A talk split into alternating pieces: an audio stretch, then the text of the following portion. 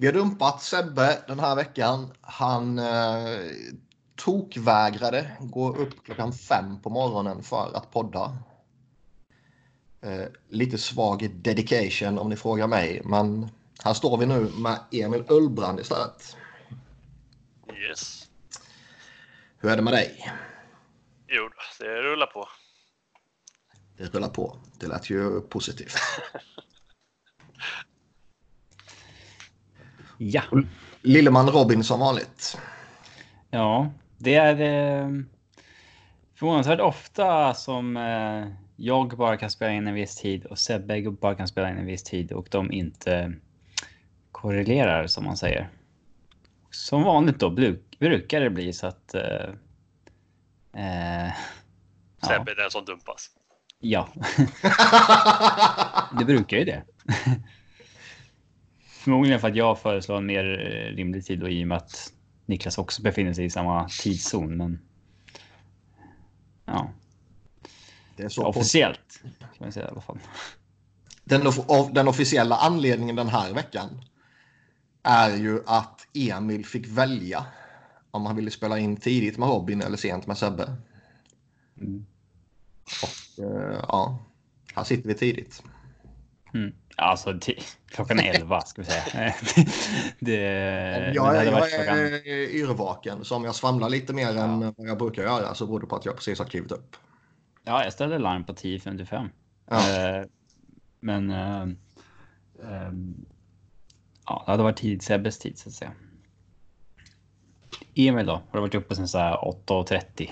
Ätit mackor och... Ah, nej, jag kollade Keynes matchen vid sju. Sen somnade jag om och gick upp vid halv tio. Så att man, du kollar varken live eller liksom normal tid. Nej, jag kollar alltid efter sändningar. Slipper man alla pauser och så. Ja. Brukar jag också försöka göra, men... eh, mm. Men det gäller ju att hålla, se undan telefonen så man inte ser resultat eller så. Det går helt inte. Det går inte. Det går inte, så jag brukar, ser inte jag matchen så kollar jag resultatet direkt när jag vaknar och bestämmer mig där och då om jag ska titta på matchen eller inte. Har de förlorat med 0-5 mot New Jersey när man är borta och inte kunde se matchen live så eh, tittar jag inte på den i efterhand. Fan, då är- kanske är superbra matchen då. Ja, det kanske det är, men jag kommer inte titta på den. Eh, Nåväl, vi lägger det bakom oss och hoppar in på eh, första punkten här som jag tänker är veckans stora trade. Där eh, det kändes väl som att vi bara har gått och väntat på Jason Sucker till eh, Pittsburgh. Jo, Ja. i och med att de försökte i somras med Jason Sucker för Phil Kessel, men att Phil Kessel wavade. Eh, han wavade inte Ja. sin eh, no trade klausul kan man säga. För vem fan vill spela i Minnesota? Nej, det är ju den här Eh. poddens hatlag nummer ett. Mm.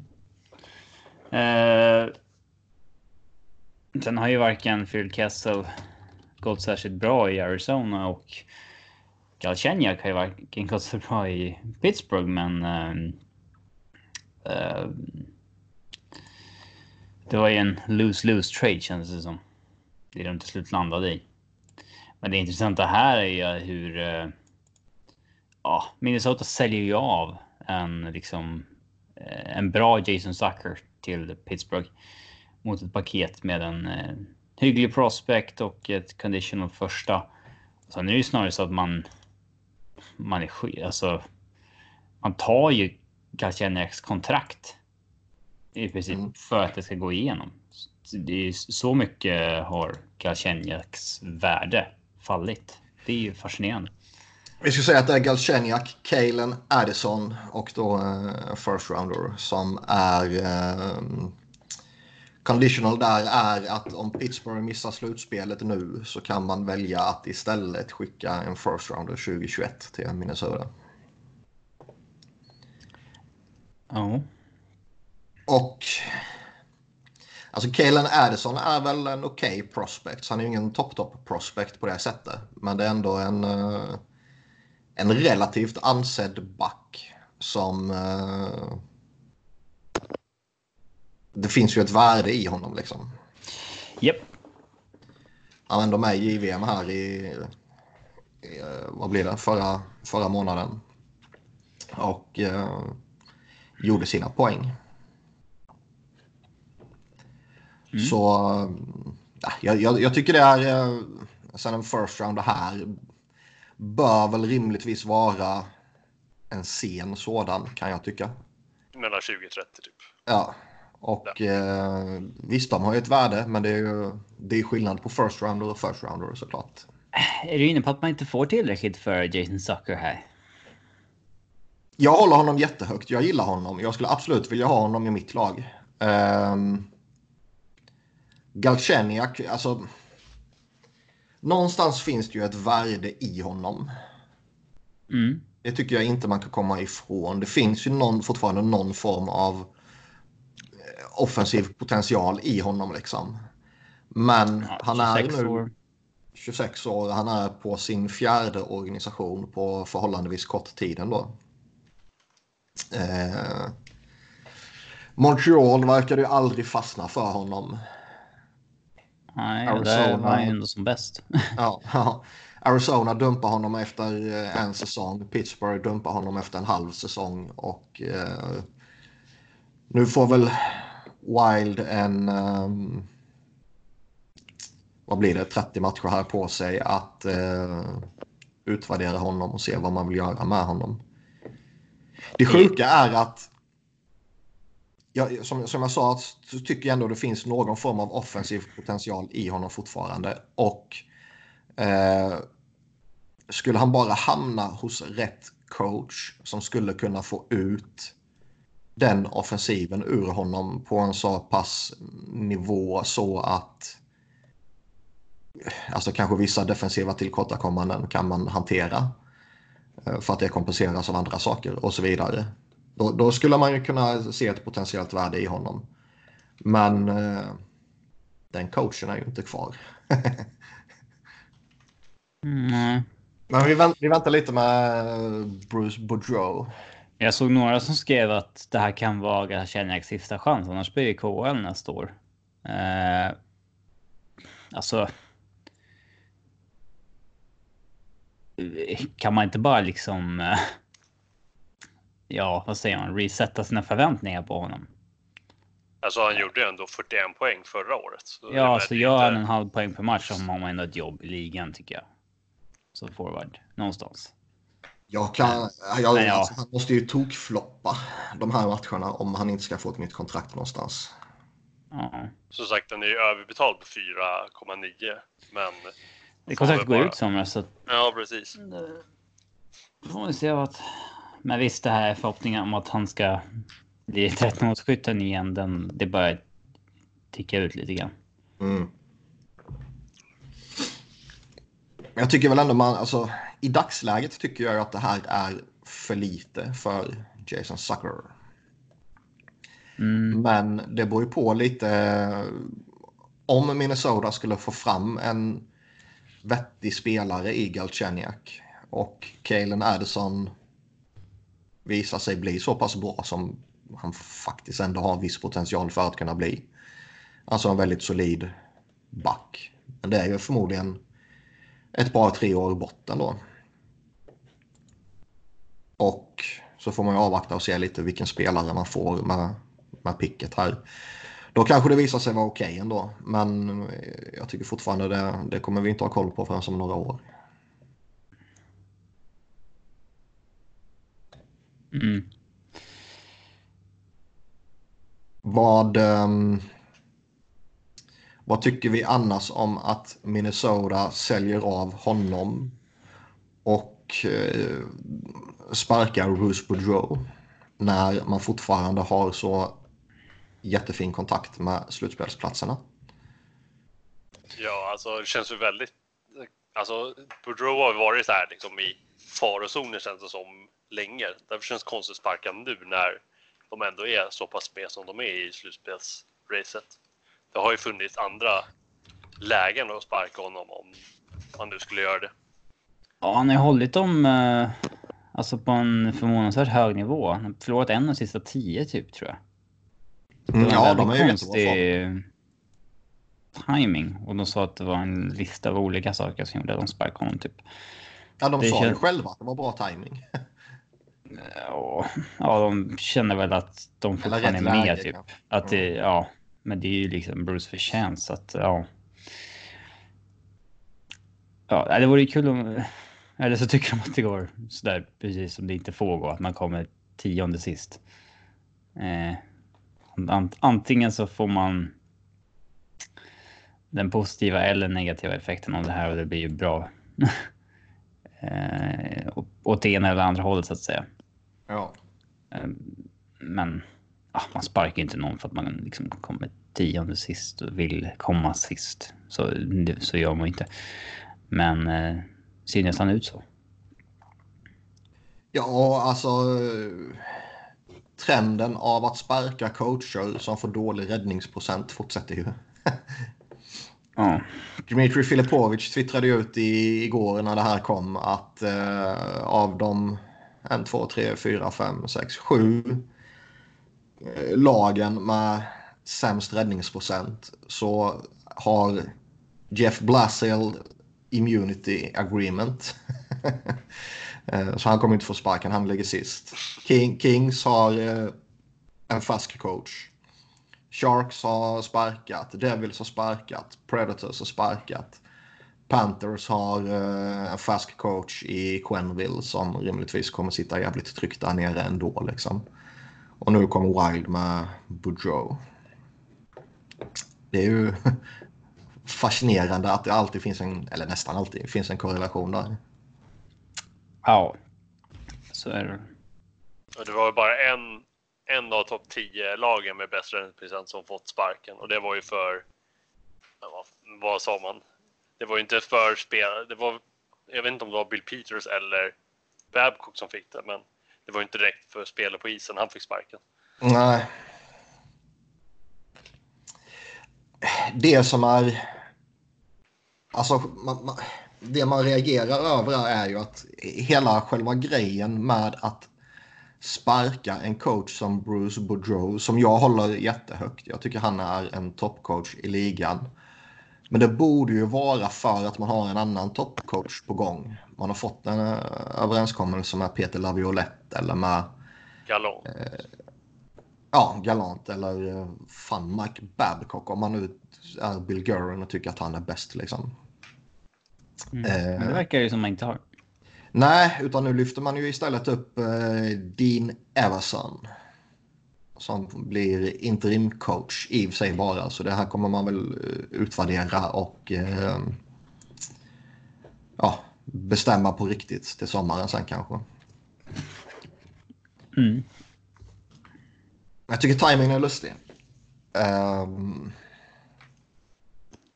förmodligen kommer det bli så som det har blivit med Boudreaux andra lag att eh, hans nya lag blir bättre och hans tidigare lag blir sämre. Ja, där är ju en av de som borde vara ledig kortast tid av de nu tillgängliga coacherna. Mm. Han har ju ett eh, otroligt bra facit verkligen. Man, man kan ju säga att Ron Francis har ganska många namn nu att titta på. Eh, Visserligen ligger det en stund i tiden, men Jo, så är det ju. Ron Francis som då ska välja coach till Seattle för er som inte vet det. Krakens heter de. Men eh, hörni. mm, Om jag sätter mig ner för att försöka åtgärda Minnesota så fort som möjligt. Så skulle mina två första stora grejer absolut inte vara att skicka iväg Jason Zucker och sparka Bruce Boudreau. Så många Minnesota-fans har skrivit så ah, det var väl oundvikligt att han skulle tradas liksom typ. Och sen, Det känns ju att relationen där gick åt helvete under... eh, Ja, fem men man har ju liksom honom signad på ett bra kontrakt ett tag framöver. Så att eh, det... Ja, det var lite konstigt, tycker jag. Men, men samtidigt, det beror också lite på vad, vad Minnesota ska göra. Ska de tanka kommande tre åren? Eller ska de liksom försöka blåsa liv i, eh, i organisationen? Eller vad, vad är det som händer liksom? Det, Jag tror inte de är ett lag som tankar. Inte, eh, alltså inte med tanke på hur Craig Leipold ändå har fört sig de senaste åren. Han verkar ju vilja att de ska pusha mot slutspel hela tiden.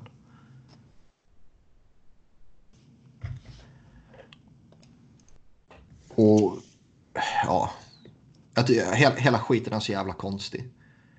Bill Garin har ju... Jag tycker inte han har övertygat eh, första tiden här. Nej, ja, men Zuccarello-kontraktet var väl inte... Eller i och för sig, det var ju 15. Det var ju 15. Just det, han fick ju kicken efter det. Men liksom han har ju alltså typ signa Jerry Spurgeon gjorde han till liksom ett, ett rimligt kontrakt. Det, det, det var ju okej okay, liksom. Han fick eh, Kevin Fiala på någon rimlig sån här bridge deal istället för att betta på honom, vilket kanske skulle varit riskfyllt. Men sen är det ju Sucker-traden då som är det stora och det är ehm, eh, Bruce Boudreau. Sen är det ju lite så här man, man brukar väl alltid säga och vi brukar alltid säga att eh, GM vill sätta sin egen coach. Och Bruce Boudreau anställdes ju av eh, Fletcher och överlevde 15 trots att 15 typ ville rensa ut allt och alla men inte fick tillåtelse. Och eh, nu är han ju på ett utgående kontrakt och efter att hans coachkontrakt skulle gått ut så hade han ju någon diffus eh, eh konsultklausul i sitt kontrakt. Men jo. Han är borta. Jason Sucker är borta och... Tror ni Bruce är särskilt missnöjd med att han får kicken? Han vill nog ta över något annat. Alltså, han vet ju att han har ett nytt jobb så fort han vill. Eh, och det är bara... Ja. Han är ju arbetslös så länge han själv vill vara arbetslös, typ. Ja, det är en kille som... Han har väl bäst facit i... Alltså i... I ligan av alla coacher i princip. Typ. Och jag vet att han inte har vunnit en eh, en kupp. Men uh, uh, jag tror det var Travis Jones som skrev att um, att Jack Adams går varje år till ett lag, till en coach som tar ett 80 poängs lag till en 95 poängs säsong. Men Bruce Boudreau ska, är tydligen den enda som ska utvärderas efter hur många kuppar han har. Mm. Det är en kille som liksom consistently får ut mer poäng ur sitt lag än vad han borde. Alltså varje år. Så är det Varje lag han har lämnat har ju gått sämre direkt efteråt. Mm. Ja, det här Minnesota-lag är ju inte något jättekul när man kollar på det på pappret. Liksom. Nej, de borde ju ligga...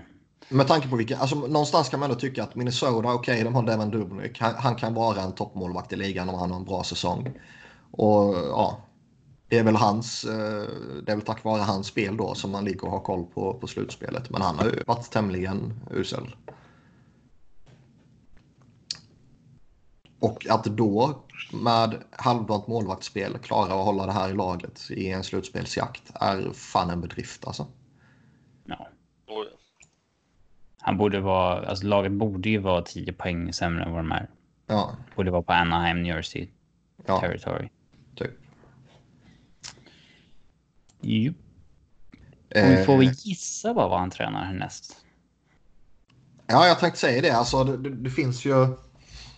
Har det någon gång funnits en sån här starkt eller ett sånt här starkt utbud av tillgängliga coacher i Boudreau, Galant, Laviolette och eh, vi vet garanterat att det sitter hockeymän där ute som fortfarande håller Babcock väldigt högt.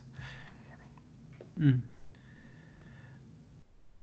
Det kommer ju sätta press på coacher om man floppar i slutspelet eller bommar slutspelet. När man vet att de här fyra sitter där ute och, och potentiellt till sommaren, om ingen har blivit anställd innan dess, sitter och väntar på ett jobb.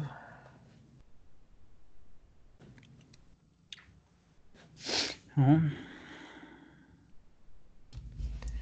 Uh, nästa permanenta coach kanske för... Uh,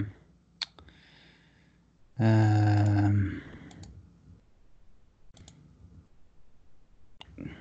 Dallas kanske eller något sånt där. Mm. Det är väl lite som vi sa, det känns ju som att uh, Seattle kommer ju garanterat gå efter någon. Men uh, samtidigt är ju det, det coachjobbet är ju fortfarande en bit bort. Mm.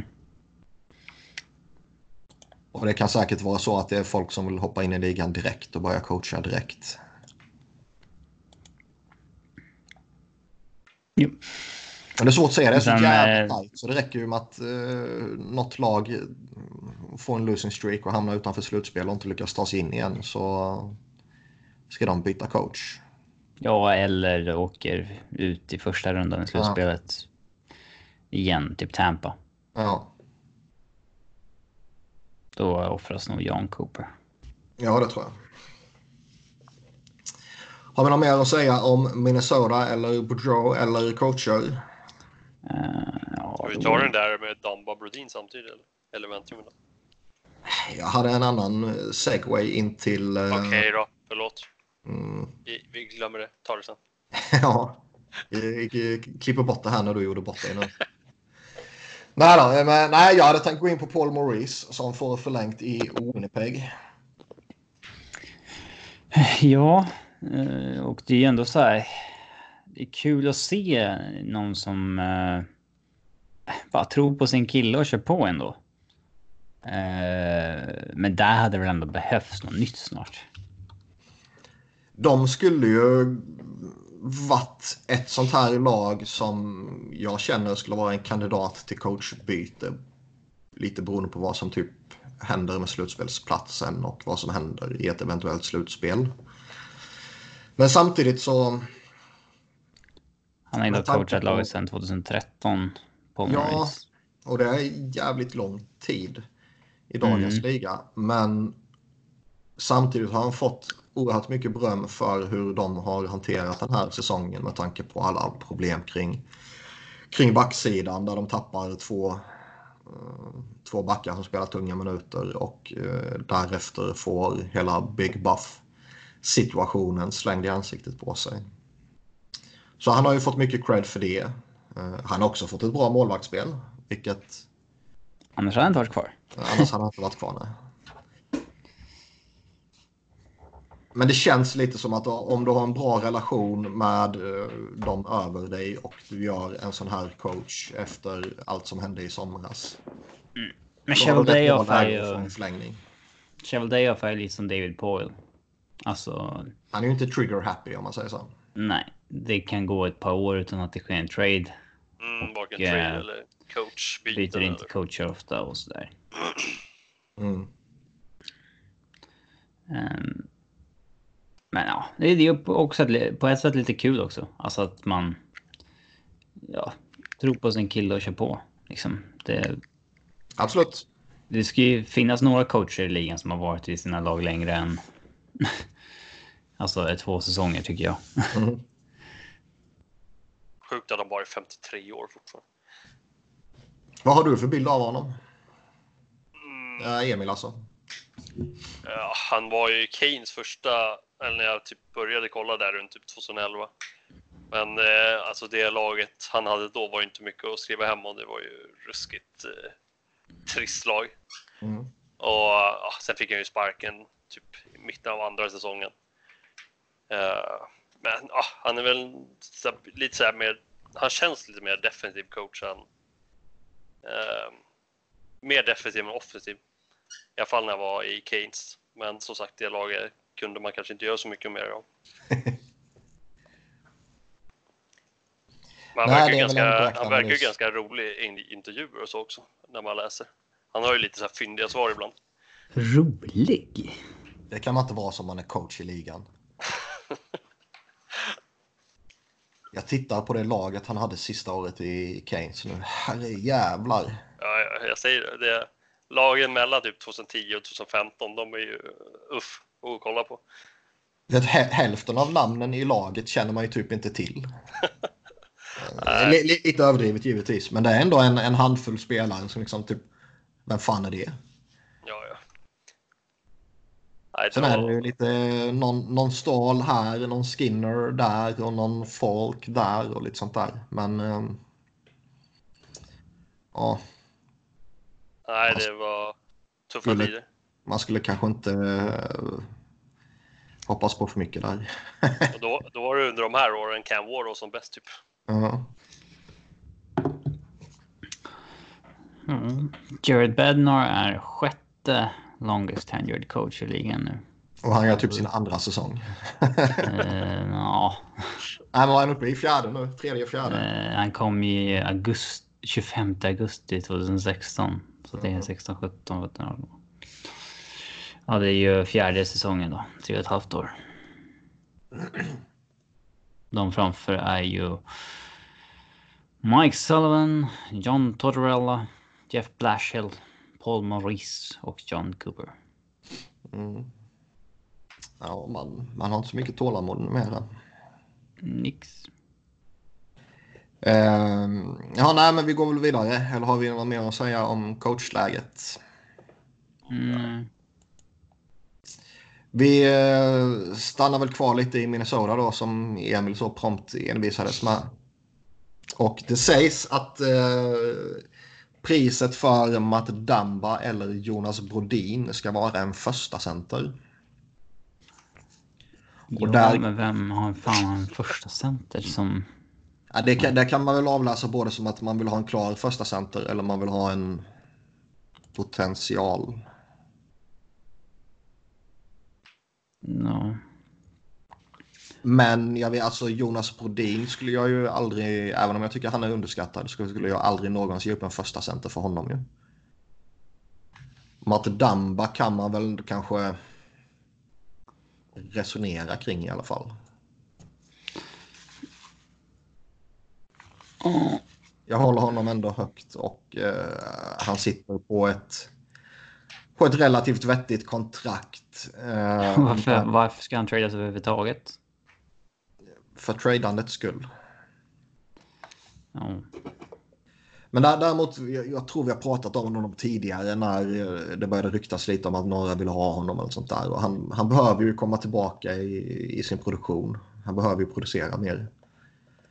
Ehm. Men alltså... så- Vi, vilket lag är ett läge där man kan ge upp en första center? Nej, det är ingen som har tre bra, så att säga. Nej. Och ett hål på backsidan. Nej. Det, Sen kan ju första center vara lite diffus som sagt. Men ändå. ja, men det, man, alltså typ Leafs när de hade Kadri över liksom. Ja.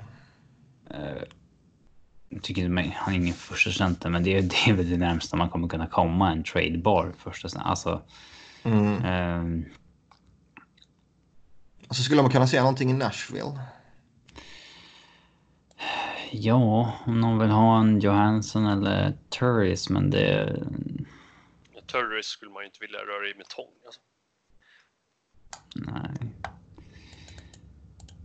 Nej, men de har varit bra på att ta sig an dåliga avtal. Mm. Däremot kan jag ju tycka att det, det är väl rätt rimligt från, från deras håll att eh, ja, vi behöver en ny toppcenter. Eric Stahl fick ju en, eh, en sjuk revival i, i Minnesota. Men eh, han börjar bli gammal nu. Och är väl ingen man ska förlita sig på ska leda det här laget in i framtiden direkt. Nej, och Mikko Koivas kontrakt går ut. Han kommer få förlängt om han vill få förlängt i och för sig. Men han är ju 36 bast liksom. Stahl är 35. Ja, vill han gå någon annanstans kanske sista året? Det vet man inte. Absolut. Och varken så här Kunin eller Eriksson Ek har väl liksom blivit de där man kanske hoppades på. När man tog dem Nej. Så är det ju. Man har ju några yngre spelare i dem du nämnde där. Jordan Greenway som var lite hypade tidigare och Kevin Fiala och allt sånt där. Men det är ju ingen av dem som har tagit det där, det där steget liksom. Eh, Så de behöver ju helt klart föryngra sig där uppe och eh, man kan väl ändå se ett läge där de sitter på Ryan Suder, Jared Spurgeon som är... De kommer ju vara kvar där liksom. Och man har Damba Brodin. Jag kan absolut se varför man tänker sig att man kan släppa en back och få in en forward liksom. Men eh, det kanske är att hoppas på för mycket. Eller så kanske den där första centern är Alexej Galchenyuk. Det hade varit en skräll. Alltså. Bruce Boudreau kanske kan få ut max av honom. Det är nu ni ska skratta. Ja. Uh, ah, skitsamma. Vi hoppar vidare till Edmonton där Darnell Nurse signade två år på 5,6 miljoner per säsong. Vi pratade ju förra veckan om att det börjar ryktas om ett kontrakt, att han vill ha upp mot 8 miljoner och så vidare. Och vi sa väl någonstans att i, omkring 6 vore väl fair. Och här landar han på, på ett kortare kontrakt. Ja, känns ju som ett rimligt kontrakt. Man vill inte riktigt så här committa lång tid än liksom. Ja, jag håller med. I, väntan på att se vad han blir så känns ju ett tvåårskontrakt eh, rimligt. Sen kanske det är ett, ett aningen saftigt tvåårskontrakt. Men eh, jag tror det kanske snarare är eh, att vi behöver skruva om våra förväntningar till vad som är standard idag jämfört med vad som var standard för några år sedan. Och det kan vara svårare än vad man tror att göra. Man går alltid på första intryck. Oh, ja. Och det är så djupt rotat i skallen. Eh, I Edmonton så har vi också fått en skada på Connor McDavid. Borta några veckor. Och eh, det är ju en intressant situation. I synnerhet för Leon Draisaitl. Eh, Robin har ju hatat hårt på honom tidigare. Ja, alltså det var nu när McDavid blev skadad så ställs han verkligen på prov. Han gjorde ju eh, ett mål, tre assist första matchen tror jag. Ja. Sen eh, rätt tyst andra matchen, men det...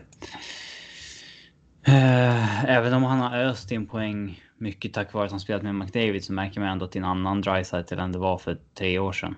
Mm. Så är det ju. Det absolut roligaste som kan ske är ju om Edmonton går så jävla bra under de här veckorna som McDavid är borta. Och vi kommer få alla hot takes om det faktiskt är så att Edmonton skulle vara bättre om de tradar iväg McDavid mot ett stort paket. Ja, de går skitbra nu och sen när McDavid kommer tillbaka börjar de förlora igen. Ja. Och det känns som att det, det känns ju som att man har sett det vid några tillfällen att en, en eh, oavsett vilken sport man snackar att en, den stora stjärnan är borta. Under tiden som han är borta så är det en massa andra som går fram jätteföredömligt och gör jobbet och, och gör sina poäng och så vidare. Och sen kommer han tillbaka och då pustar man ut lite och förväntar sig att nu är stjärnan tillbaka, han ska göra allting och så går det inte riktigt så. Ehm, det vore ju ofantligt eh, underhållande om så blir fallet och vi får eh, vi har ju redan sett lite, lite tendenser tidigare till att Edmonton Media kan eh, börja så smått resonera kring McDavid. Och det vore ju skoj om de pumpar igång för fullt där borta. De kan ju vara rätt rabiata. Så ge mig det så blir jag nöjd. Men eh, det är klart att Edmonton ska kunna hålla sig flytande även utan McDavid i några veckor. Det är i alla fall fint att de, han blev skadad lagom till Kane ska möta dem på söndag. Ja. Jag går ju hellre upp mot Edmonton utan McDavid än Edmonton med McDavid. Jag med. Hot take. Det är här, här vi läm äh, lämnar dem. I den här podden. Mm. Um, och när vi, in, när vi ändå är inne på, på Edmonton så eh, när vi, eller när vi, när jag skrev det här körschemat så var ju rubriken på Zack Cassian-punkten eh, Hur dum i huvudet är Zack Cassian? Frågetecken. Och sen dess har vi ju fått bekräftat att han får sju matchers avstängning efter att ha måttat en spark i, mot bröstet i, på Särnak i Tampa. Eh, ja, vad tycker ni om den situationen? Innan, innan vi går in på själva avstängningen i sig. Men just att, liksom... Gjorde du någonting nu? Du typ försvann. Du var väldigt tyst. Jaha. Nej, men vad hörde ni då? Du är fortfarande jättetyst. Jag är fortfarande jättetyst. Vad konstigt. Jag pratar som vanligt. Det var något som bara Gjorde du någonting annorlunda eller? Nej. Där! Nu är du tillbaka. tillbaka. Nu är jag tillbaka. Det var lustigt. Eh, ja, nej, men uh, Zack Cassian måttar en spark i bröstet på Sernak i Tampa. Vad tyck, och får sju matcher för det då. Vad tycker vi om situationen i sig innan vi går in på avstängningen? Att, eh, det, det, det, är väl lite svårt att kanske avgöra hur, eh, hur vad kan, säger man, hur mycket eller hur kraftfullt han faktiskt träffar. Men vad tycker du om situationen? Jag tycker att han eh, tycker väl ändå, eh, trycker väl ändå till så mycket som man kan göra i en sån situation. Alltså det... Mm. Han håller inte tillbaka så. Jag eh, tycker att hans förklaring att han försöker frigöra sig själv från det tangle up är väldigt dålig för att det där... Uh, uh, ja, det är inte rimligt agerande direkt för att han är ju redan fri i princip. Ja. Uh, så att det... Det det var några som länkade situationen med Jeff Skinner, för det var senaste gången vi hade en avstängning för spark. Den är mycket mer liksom förståelig. Han ligger typ med eh, smärta från en tackling och han har någon över sig och liksom försöker trycka bort den som står där typ. Jag kommer inte ihåg den. Eh, och sen kryper typ mot båset. Eh, men den är också farlig för han sätter ju skridskon mot någons lår och trycker bort personen. Man fick mm. då två matcher. Och eh, nu verkar... Ja, det blev ju sju matcher den här gången och jag såg att Pierre LeBrun skrev att eh, han undviker längre avstängning för att han inte, det inte blir någon skada. Och eh, ja, det kan man ju... Den här jävla skitligan. Eh, men han sparkar ju till med skridskon i princip över loggan på eh, tröjan så att hade han träffat lite högre då hade han ju träffat eh, halsen på Sarnak och då alltså med en liksom medveten spark. Alltså vad, vad hade vi snackat om för avstängning då? Det, ja, du slänger ut idiotfan från ligan. Ja, det hade man ju röstat för liksom.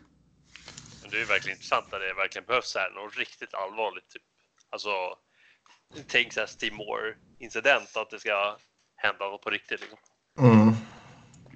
Annars är det mest bara, ja, ta fem matcher så är det lugnt. Det vart, eh, det vart mer än jag trodde, men samtidigt hade jag velat ha lite, lite mer. Alltså 10-12 matcher eller någonting. Jag tycker absolut det ska vara mer än de här sju matcherna.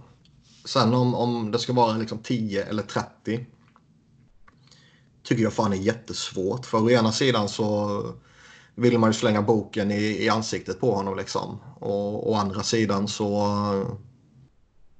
är ju sju matcher i dagens NHL en jättelång avstängning. Mm. Ja, så, så, är det ju. Eh, att, ja, längre än jag trodde, men jag hade hoppats på lite, lite längre. Han är ju också, eh, jag kommer inte ihåg. Vad han, ja, jag kommer inte ihåg vad han sa ordagrant i samband med Keith Chachak höll jag på att säga situationen. Men eh, det var det ju inte. Även om han säkert var inne och, snackade lite också. Keith. Där men han...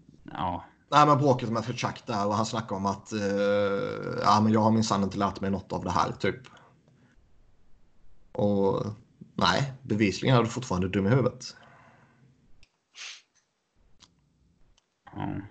För det är ju, man kan ju inte landa i någon annan slutsats. För man, man måste... Hjärnceller måste saknas om man sparkar någon i bröstet med en skridskoskena. ja. Och att, att Sarnak... Eh, det, det- han kanske inte märker av det i den situationen sådär jättetydligt liksom. Tror inte, framförallt tror jag inte att man märker av att eh, det liksom är medveten Nej, grej kanske. Av, Men liksom mä- märker han av det och han är fullt medveten om allt som händer och sker så är det ju smått otroligt att han bara åker därifrån i princip. ja, Det där är ju liksom en situation där det skulle vara fullt rimligt för honom att bara drämma klubban i huvudet på Cassian. Liksom. Och jag skulle inte säga ett skit om det. ja. ja, det hade varit en förståelig reaktion i alla fall. Ja. Eh, jag brukar gärna säga liksom att använda klubban som sitt vapen är, är fult och fegt och farligt. Liksom. Vad är det då att använda skridskon som vapen? Ja, det verkar ot- otroligt. Och den här snubben eh, för några veckor sedan var väldigt stolt och gjorde en väldigt stor grej av att han minsann inte längre är någon eh, nobody. Han var minsann en 13 målets skytt där och då. Mm. Eh, Sen dess har han haft två avstängningar och ett mål. ja. Så det tog han ju på ett bra sätt. Hela den Han fick ju sitt kontrakt så att... eh, Han fick sitt kontrakt och eh, grattis till honom för det. Eh, Jag skulle också kunna tacka ja till typ 13 miljoner dollar. ja. Har vi något mer vill säga om honom? Emil? Vill du slänga en skit på honom? Nej, skönt att slippa honom också på söndag. ja, faktiskt. På lite andra orsaker kanske än McDavid. Ja. Ja, lite så. Robin, har du något mer att säga? Eh, nej, ingenting. Vi hoppar över till lite Toronto då. Där Pierre Engvall fick ett nytt kontrakt på två år, 1,25 miljoner. Ja, behöver inte stanna jättelänge vid. nej, men eh, för att göra Sebbe glad kan vi nämna Nej. det. Så får han med lite svenskrunk också. Jag tänkte säga, är det nu jag ska ta Sebbe-rollen och tycka det är jättekul att prata svenska? Exakt. Eh, Kommer du ihåg sist Sebbe sa att eh, typ hur många Norris Trophy hade Ekman Larsson haft om han inte hade spelat i Arizona? Som att det är liksom en allmän sanning att han hade haft flera stycken. jag tror absolut det ligger någonting i att han skulle vara mer uppmärksammad i stort om han skulle spelat i typ Rangers. Men Ja, eh, och sen han hade väl förmodligen haft någon nominering kanske för fem år sedan eller sådär. Ja. Ja, Men, och förmodligen några fler poäng om han skulle spelat i ett bättre Jag tror, lag. in, jag tror inte han hade vunnit någon och jag tror in, framförallt inte att han hade haft fler. Flera. Nej. Men det var nog rätt länge sedan han sa det nu ändå, va Sebbe? Ja, ja. Men har blivit mer rimlig nu under senaste tiden. Ja, Nej, han har inte form min- av... Mer rimlig, men han kanske har insett att han får för mycket skit av mig och Robin om han fortsätter. Eller så har han vuxit upp när han blev pappa. Det kan också ske. Mirakel händer. Men eh, ja, eh, vi nämnde Engvall. Vi går vidare från Engvall. Och eh, i eh, Toronto sägs det också att man närmar sig en förlängning med Jake Mussin. Jag tror det var Pierre LeBrun som typ nämnde någonting att typ 5,5 på fyra år känns rimligt för LeBrun. Och, och när han säger så. Han, han killgissar ju inte bara. Han vet ju ungefär vad de har surrat om. Får man Jag tror att är det typ Darren Dreger som säger så, då tror jag, eller nu kanske det var eh, just i Torontos fall, ibland har han haft lite insyn sådär liksom. Men jag tror han killgissar avsevärt mycket mer än vad Pierre LeBrun gör. Mm. Eller Bob för den delen. Ja. Uh, ja, men mm, man blir inte förvånad om det, om det blir fyra år på exakt 5,5. Och vad tycker du om det då? Undrar om de har varit, säg att de pratar kring 7 miljoner nu. Tror ni att Torontos camp då liksom så här, nej men vänta nu. Ni såg väl vad LeBron sa? Eller liksom tvärtom. Mm. Sen tror jag absolut, jag, jag är inte... Jag, jag, är ju inte säker på att så här är fallet när det kommer till Bob, LeBron och Friedman som jag liksom köttar upp i, i toppkategorin bland insiders och journalister i allmänhet. Liksom. Men när det kommer till väldigt många andra så tror jag liksom att man går man är agentens språkrör eller man är klubbens språkrör och så vidare. Um, och så får man ett sms från en agent att kan inte du läcka ut det här så får vi se vad som typ händer i förhandlingen. Så, så kommer jag fortsätta förse dig med rykten och uppgifter. Liksom.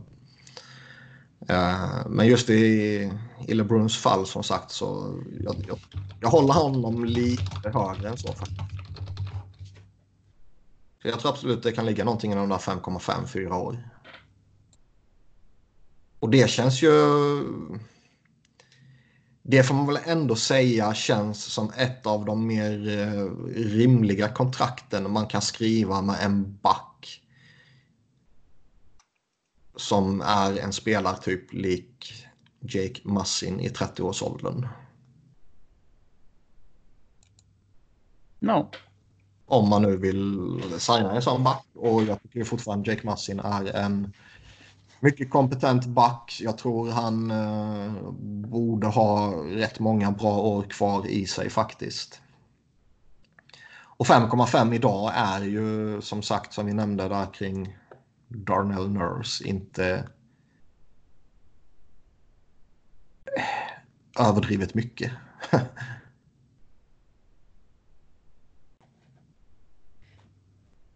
Och det är ju kanske inte helt irrelevant för Toronto att veta vad man har att röra sig med framåt.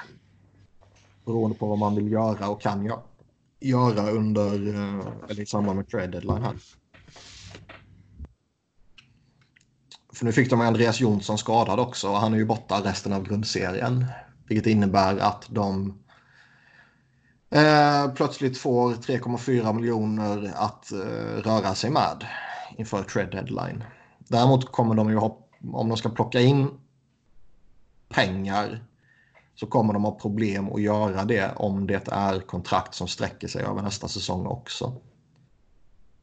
För man får ju inte gå över kappen i framtiden heller om man säger så. Liksom.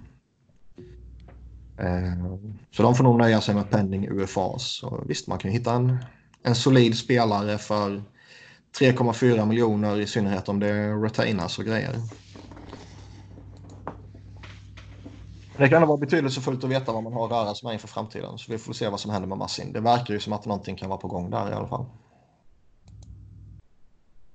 Eh, från en före detta LA-back till en nuvarande LA-back. Back. Förlåt. så, så eh, priset för Alec Martinez sägs vara en second rounder och en prospect. Och det sägs ju att Keynes av alla jävla lag ska vara och nosa lite här. Vad säger du om Martinez och vad säger du om priset, Emil? Ja, det känns som att Keynes har varit på typ varenda back som har snackats om de senaste veckorna. Vad man har läst i alla fall. Mm. Men... Behöver det, man en back? Eller? Man vill väl säkra upp för Hamilton-skadan gissar jag. Och Men man hade ju liksom väl... en av fyra back för mycket redan. Ja, innan ja, han blev skadad så var, så var det ju snack om att man ville skeppa iväg någon. ja, gud, ja, jag vet inte, man verkar inte vilja ge Bean chansen i år, även fast han eh, är ruskigt bra i AHL just nu. Så eh, men man, jag vet inte, man verkar vilja säkra upp för Gardner har inte varit lika bra som man hoppades. Och sen har man ju typ tre bottom six backar i Flurry, Van Riemsdyk och Edmondson kvar. Så man verkar vilja liksom spetsa upp lite. Och ja, någonting som de verkar vilja ha är att de vill ha någon med lite så term och inte bara ha en rental. Mm. Och det passar ju bra på Martinez som har ett år efter här. Ja, det är värt kontrakt också. Ja, och ett second plus ja, prospect. Det beror väl lite på vad det är för prospect, men. Keynes har just nu överflöd av prospects i Charlotte, så någon liksom hyfsad forward skulle man väl kunna undvara. Så Martinez skulle man väl inte vara liksom oäven för att ge upp om det är priset. Det kan väl ligga lite i, i det här också att tappar man Dougie Hamilton som var genuint skitbra den här säsongen så är det kanske inte en spelare man ersätter med en annan spelare internt utan man kanske behöver ersätta honom med två spelare. Ja, precis. Så en, han är ju en internt liksom... som man väljer att behålla istället för att trada och, och, och trada till sig en externt. Han är liksom fortfarande fjärde bästa i interna poängligan. Nio poäng för eh, nästa spelare. Ja, man har ju ingen annan riktigt som gör de där eh, poängen. Alltså Jacob Slavin och Brett Pesci är ju två utomordentligt fina backar, men det är inga poängmaskiner. Nej, gud, det är inga liksom, offensiva spetsspelare. Nej, och liksom Jay Gardner har väl det någonstans i sig och han har i alla fall gjort det tidigare. Men eh, som du sa så har han ju inte varit jättelyckosam. Mm, nej, det är lite nu senaste veckan han har börjat steppa fram lite. I början var det ju ren katastrof första typ två månaderna. Mm. Är det någon annan back du vill uh, sikta in dig på annars om vi leker med tanken att man ska gå efter en back? Alltså det har ju snackats lite om typ Sami Vatanen har ju varit lite snack. Där finns det ju lite poängpotential i alla fall. Ja, precis. Så han är ju rent och så då får man väl se, ta honom och sen kanske se hur han i så fall är den här säsongen och om man ska förlänga eller bara släppa. Mm. Uh, sen har det varit lite snack om Damba Brodin, men jag skulle inte vilja ge upp det priset som de troligen vill ha. Då är, liksom, är det många Wild-supportrar som man läst som har velat ha typ eh, Netchas för ah, någon av dem och det är Netchas plus typ ett first och det är inte något jag skulle vilja ge upp. I alla fall inte för eh, någon liksom, av de två. Då skulle jag vilja ha eh, något lite bättre om man ska ge upp så pass mycket. Har han tagit det där klivet den här säsongen tycker du annars? Eh, ja, det tycker jag. Han är ändå liksom fjärde bäst, bästa poänggöraren förutom Terveinen, Aho, Svetjnikov av forwardsen. Och han är liksom, man ser redan att han liksom börjar ta, alltså han har varit lite så här grön, ren, speciellt i egen zon. Men man mm. ser redan nu att han börjar ta liksom stegen att bli en ledande spelare i, när han spelar i liksom andra kedjan. Ja, han är fortfarande bara 21 bast. Ja, precis. Och liksom 31 poäng på 53 matcher. Så han är ju på väg mot ungefär 40, mellan 40 och 50 poäng. Mm. Man gick ju igång som satan på honom i samband med något JVM där för några år sedan när han gjorde bra mycket mer än en poäng per match. Och mm. sen så kändes det som att han stannade upp lite. Ja, han fick ju liksom, han började ju förra säsongen i Carolina men fick bara sju matcher. men sen gjorde han ju nästan en poäng per match i AHL och sen vann ju Charlotte hela AHL-slutspelare. Mm. Så han det var nog viktigt ändå. De vann AHL-guld. Ja, precis. Så det var nog ändå bra för hans utveckling, liksom få en hel säsong eh, i AHL och liksom lära sig spela i Nordamerika och allt det där tjatet man hör om. Mm. Så nej, han skulle jag verkligen inte byta bort om det inte var liksom för något riktigt speciellt. Det känns som att ge upp på honom lite för lätt då. Nej, men det kan jag hålla med om. Och jag menar med tanke på att man har Hamilton i normala fall då givetvis och man har Slavin och Pesci uppbundna på två snuskiga kontrakt. Så tycker jag ju inte det finns ett superbehov att liksom gå ut och betala dyrt för att få in en typ Damba då som jag håller högst av de två. Nej, precis. Det är liksom, om man skulle få honom för ett väldigt billigt pris är det en sak. Men Ja, givetvis. jag hade ju inte betalat stort för att få in honom och vara eventuellt liksom fjärde back i den här uppsättningen. Skulle det kunna ligga någonting i det här liksom att okej, nu har Keynes efter eh, oerhört många fler än vad man kan minnas mörka år äntligen blivit relevanta. Man gjorde sjuka avtryck i slutspelet senast. Det är jävligt viktigt att vi fortsätter rida på den här vågen och gå till ett nytt slutspel. Eh, det kommer vara sjukt jobbigt att göra utan Dougie Hamilton. Nu måste vi offra någonting för att få in en back till så att vi liksom kan etablera oss som ett slutspelslag. Vi kan fortsätta vara heta på den här marknaden och fortsätta vara relevanta i, i stan och, och regionen. Liksom. Vi, eh, det får kosta lite. Jo, så skulle alltså så tror jag verkligen Dundon liksom känner ändå att när man ändå fick den här slutspelspushen som man gjorde och upp med liksom intresset lokalt och även lite nationellt och eh, allt med eh, searchen och då vill man ändå liksom hålla det uppe och inte liksom behöva börja om igen om man skulle missa slutspel och börja om nästa säsong med att försöka få tillbaka folk och allt sånt. Så jag tror verkligen man liksom vill nå slutspel när man ändå också är så pass nära nu. Även om man ligger utanför just nu så är man liksom två poäng bakom med en match mindre än vad Columbus har. Så eh, jag tror Två till och med. Ja, just det, de spelade ju också i natt. Så var det. Mm. Eh, nej, så jag tror ju att kan man få in någon förstärkning till ett rimligt pris så tror jag man kommer ta den. Vad säger Robin om Alec Martinez i Keynes då? Han är väl inte vad han var för två år sedan eller så, men eh, det är väl en rimlig. eh, Ja, det är väl rimligt att fråga om. Uh, uh, second rounder och prospect. Sen, det är en väldig skillnad på prospect och prospects. Så är det. Borde inte vara någon jätte, jättebra spelare tycker jag. Mm.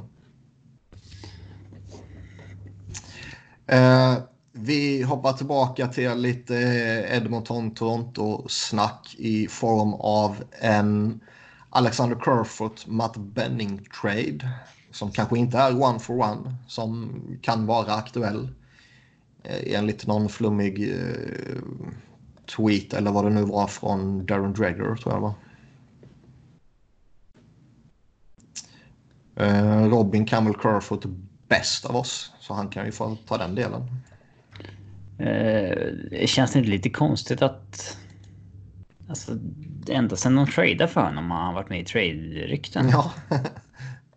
Var han bara någon throw-in i, i den ursprungliga traden då känns det som. Ja, det kändes ju som att de ville ersätta Kadri med en, Ja. en spelare då. Eh, men ja, de kanske Framförallt inte... tycker jag att han, han borde ju ha ett större värde än Matt Benning. Ja, Ja, jag är ju hetare på hans lön kanske. Jag är ju hetare på Kerfoot än Benning. ja. Ja. jag är inte superhög på Kerfoot, men jag tycker väl att han... Eh, han är väl signad rätt rimligt på 3,5. Det är inte så att han får så stort offensivt förtroende i eh, Toronto direkt. Han kommer Mm. inte få göra så mycket poäng där.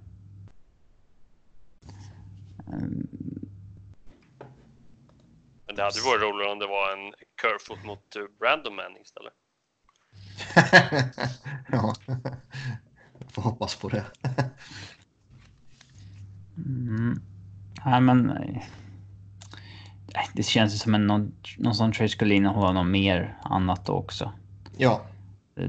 De skickar ju inte Kerfoot nu mot en back när de dessutom tappar Andreas Jonsson.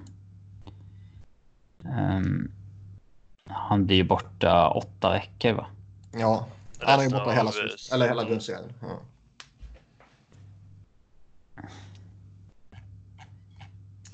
Eh, vi går till Vancouver där det sägs att Canucks och Jakob Markström eh, inte ska vara nära någon överenskommelse. De hade ju typ erbjudit honom ett relativt billigt tvåårskontrakt eller något sånt där sägs det för någon eller några veckor sedan. Och det ska inte ha varit aktuellt. Eh, hur ser vi på situationen där uppe? Ja, hade jag varit Markström så är väl det här liksom chansen för honom att få ett längre och välbetalt kontrakt. Ja, han är ju 30 år nu, Markström. Det är ju... Det är nu han ska få sitt kontrakt. Mm. Eh, han är ju en extremt late bloomer får man ju ändå säga om man breakar i, omkring 30-årsstrecket. Eh, Ja, samtidigt så räddade han kvar Brynäs i elitserien när han var typ 17. ja. Men eh, Men på NHL menar jag ju. ja, Eh, Ja, men han Det spelade- känns som att han har varit en talang i väldigt många år och sen så... nu har han haft tre säsonger där han har varit första målvakt Ja, med över liksom 91 procent. Så att eh, men det känns som att det nästan är först nu som det börjar snackas om honom på allvar. ja, kanske. Eh, Men det är väl för att Vancouver går bra i år. Så är det väl. Eh, skulle ni vara redo att signa upp honom på liksom ett sexårskontrakt eller något sånt där? Nej, det skulle jag inte göra med många målvakter kan jag säga. Nej, det vet jag. Det är därför jag ställer frågan. han är väl inte så här, en av dem man hade skrivit långt. Så här, tre, fyra hade man väl kunnat gått på, men Mm. längre vill man nästan inte skriva med någon målvakt. Känns det som. Om de inte är så här, liksom super. Heart to heart. Ja, men det ska ju vara en så här 21-22-åring som redan har etablerat sig. Som Mm. du ändå känner dig. Men även där kan det ju gå snett. Alltså, tänk om Oh. Avs hade gjort det med Calvin Pickard. Han, han hade liksom två säsonger med liksom typ 93 procent. Mm. Alltså. Livsfarligt. Ja, helt klart. Ehm, så att. ehm, mm. Han blir ju UFA efter säsongen och det känns ju som att han fortsätter så här och Vancouver tar en vad det kändes som inför slutspelet jävligt orealistisk eh, topplacering i Pacific. Så eh, bör ju det finnas en rätt stor press på Vancouver. Och och sen upp honom liksom. Så det ska ändå bli lite intressant att följa. Ehm, vad har vi mer? Vi har eh, Boston, Calgary och Edmonton kopplas ihop med Ilja Kovalchuk. Ja, han har ändå fått lite liv igen. Nu när han har kommit till Montreal känns det som. Mm. Han känns ju absolut inte som en Boston-spelare trots att de har jagat honom tidigare. Han känns ju absolut inte som en Calgary-spelare. Och i Edmonton kommer han ju absolut inte hinna med Connor McDavid. Så det kan ju inte vara för att peta in honom i en första kedja som man går efter honom känns det som. Känns som otroligt få lag är en bra fit för Kovalchuk. Alltså Mm. liksom. Men det borde ändå vara ett jätteintresse kring honom. Alltså, hans jävla kontrakt borde vara så attraktivt nu när han har kommit igång med, med produktionen igen och bara använda honom på rätt sätt. Så det borde finnas ett värde där liksom. Men vi, vi har pratat mycket om honom tidigare så vi går vidare till eh, Shia Weber. Det eh, är ju så att han är borta fyra till sex veckor här nu, vilket eh, om man har lite oflyt kan vara en väldigt stor del av resten av säsongen. Eh, och det har till och med kommit lite snack om att hans framtid skulle kunna vara ett frågetecken. Eh, det kanske man får ta med en nypa salt. Eh, Men det har ändå rapporterats så vi måste ju lyfta det givetvis. Och han har ju haft en uh, mycket imponerande revival i Montreal får man ju säga. Men han fortsätter ha skadeproblem. Ja, gud, han spelat en hel säsong sedan 16-17. Mm. Och sagt, han har ju väldigt, han har ändå varit bra typ alla år i Montreal, men han spelar ju inte liksom så jävla mycket. Nej, och eh, liksom nog för att man eh, redan när kontraktet eh, signades och redan när traden genomfördes till Montreal så var man ju skeptisk till hans prestationer i ett längre perspektiv med tanke på hur långt kontraktet är. Det går inte ut förrän sommaren 2026. Men att man skulle få problem redan kändes ju lite avlägset faktiskt. Ja, det, det är inte optimalt för Montreal heller. De har inte jättebred backsida om man säger så heller. Det är inte jätteimponerande namn där, förutom Webber och typ Petri. Nej, och liksom ska Montreal åstadkomma någonting så behöver de ju Webber tillgänglig hela tiden. Och nu kanske man överanalyserar givetvis, men är det så att han ska liksom varje säsong bli borta i större sjok så, så blir det ju problematiskt såklart. Eh, däremot så alltså Visst, det kan mycket väl finnas frågetecken över hans eh, framtid. Det bör det väl rimligtvis göra kring alla 34-åringar som börjar få skadeproblem och som är på stora kontrakt. Det, det, är liksom att hävda något annat är ju att blunda för verkligheten anser jag. Däremot finns det olika grader av frågetecken.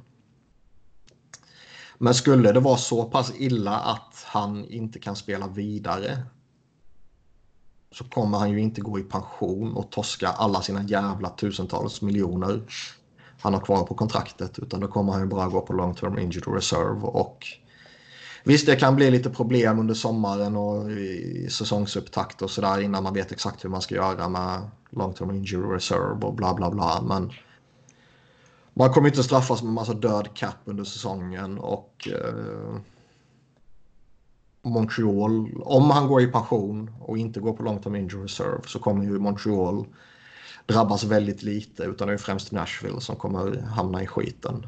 Men det... skulle, skulle inte de fått ett gigantiskt här, typ sista året? Jo, går han, går han pension ett år i förväg så kan ju Nashville få 24 miljoners capita bestraffning. Ja, den är rolig att få.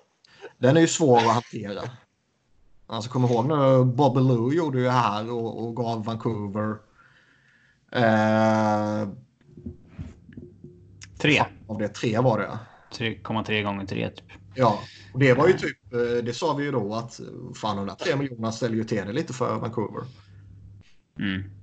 Men det, vi kommer nog se det jävligt sällan. För det är ja. ju bara, alltså det är ju. Där gjorde han det för att det var bäst för Florida. Mm. Alltså det var bättre med ge dem en miljon i död capita Florida än att ge dem honom på long term injured reserve. Ja. Kommande år. Men det ställer till det rejält för Vancouver. Mm. Vad gör man om man får 24 miljoner? Ja, det kommer aldrig hända. Så nej, nej, men uh, vad fan, vad gör man? Jag tror att NHL skulle vetoa det på något sätt. Mm. För det är så för orimligt. Tack Paul Holmgren. Han var rolig var han. Det, det, måste vi säga. Ja, det hände lite saker i alla fall. Eh, vi går vidare från Shea Weber och vi hade ju en eh, tämligen otäck situation här häromdagen där man får en lite olustig känsla i kroppen när man ser bilderna. Och eh, jag pratar givetvis om Sedinarnas tröjhissning. Mm. Nej, Jay Bovmeister såklart. Och eh, kollapsar i båset mitt under match. Eh, det är alltid eh, väldigt obehagligt att se givetvis. Det blir ju än mer eh, konstigt liksom när det är en snubbe som har gjort sig väldigt känd som att vara extremt vältränad och uthållig och eh, bra på alla sätt och vis ur den aspekten under hela sin karriär. Och han hade ju typ 800 matchers Ironman streak eller någonting. Mm. Eh, och sen kollapsar, får väl någon form av hjärtattack och jag är lite osäker på om det faktiskt var så att de behövde en defibrillator på honom. Eh, det, det har jag förstått att de behövde i alla fall. Ja, men jag har också hört att ja, men det kanske inte var så. Så jag, jag är lite osäker, men mycket tyder väl på det. Och då är man ju typ faktiskt död. Ja, hjärtstopp i alla fall. Ja. Ehm. de avbröt ju matchen. Och vad eh, Alltså... Att det är en väldigt otäck situation, det förstår väl varenda människa givetvis. Ehm, men det är ju inte alltid som de avbryter matcher när det sker någon sån här, eh, utan de, de spelar vidare liksom efter en längre paus. Ja, exakt. Det tyder väl på att det eh, kanske ja, eh, krävdes en sån där mackapär på bänken där. Um, vi har ju sett spelare förr som um, ja, svimmat och sådär och så vaknar de till och så uh, ja, skickas man iväg för att kolla upp det. Typ, Mm. uh, typ Neuvert, eller hur? För då avbröt man väl inte någon match va? Nej. Vad har vi med? Parallel, men då, jag minns inte om han avbröt. Det var rätt länge sedan. Mm. Eh, gamla Detroit-backen, eh, Jerry Sleger. Jag minns Jerry inte heller. Fisher. Ja, det var det kanske. Mm. Mm. Jag kommer inte ihåg vad som hände med matcherna då, men det verkar ju vara väldigt allvarligt väldigt snabbt med eh, eh, eh, med Bomeister. Ja, och nu har han ju fått inopererat eh, någon form av typ pacemaker. Ja, det är svårt att översätta de här eh, medicinska termerna till de, de svenska medicinska termerna som vi känner till. Eh, Men det är så här. Prata han- för dig själv. Ja, de sa att han hade fått ett cardiac episode. Jag vet inte om det är vad som skiljer det mot cardiac arrest och vad är skillnaden på hjärtattack, hjärtinfarkt och hjärtstopp. Liksom, det jag vet inte. Eh, eller om det bara är samma namn för olika, eller olika namn för samma sak, det vet jag inte. Men ehm, eh, Lite dålig research inför podden. ja, men det känns ju inte som att han kommer lira hockey på ett, ett tag. Alltså det känns ju som att är man 36 år, man Alltså, han vann- kommer inte spela hockey mer menar jag. Alltså, Nej, liksom man är 36 år, man vann den där efterlängtade jävla kuppen precis och man får en jävla hjärtattack och kollapsar och är typ död på bänken. Du får en pacemaker inopererad. Eh, man kan ju inte spela vidare. Nej. Det känns ju, det finns i alla fall jävligt avlägset. Det finns, nej exakt, det finns ingen mening att utsätta sig för minsta lilla risk alltså. Det är väl en annan grej om det skulle vara en eh, 22-åring liksom. Då, då kan man ju kanske se att den där spelaren liksom, nej men jag ska spela vidare. Ehm, men i det här fallet känns det väldigt avlägset. Um, det här skulle ju kunna påverka också om vi lägger liksom det, det hemska i J-Boos eh, personliga fall så att säga åt sidan och tittar på lite större del för Blues. Så skulle det här eventuellt kunna påverka vad man gör inför trade deadline ju. det har sagts att man kanske vill ha en forward, man har kopplats ihop lite med Chris Kreider och så vidare. Men kommer en back bli ett alternativ nu också? Ja, det är möjligt. Jebur är givetvis inte vad han var för några år sedan, men han var ändå en... Han äter en del minuter. Han äter en del minuter och han var ju inte en helt obetydlig del av deras cupseger. Sen är ju förra säsongen är ju fan en, en... Det sägs ju att han ska varit en dag från att hamna på waivers till att typ spela mest i slutspelet liksom. Mm. När man vinner cupen. Det, det var ju...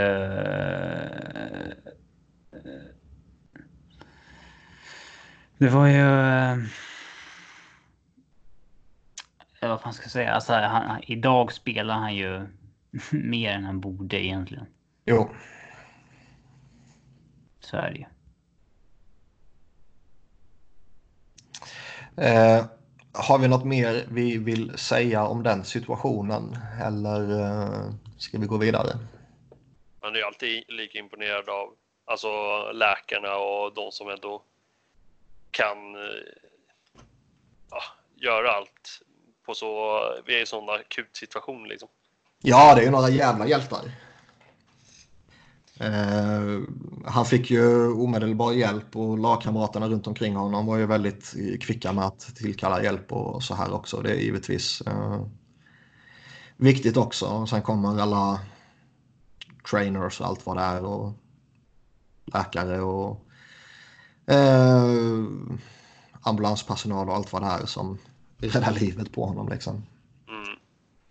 Men det är en väldigt uh, olustig situation som vad det verkar som i alla fall ser ut att ändå få uh, ett så lyckligt slut som det väl typ kan få ändå. Mm. Så det är bra. Uh,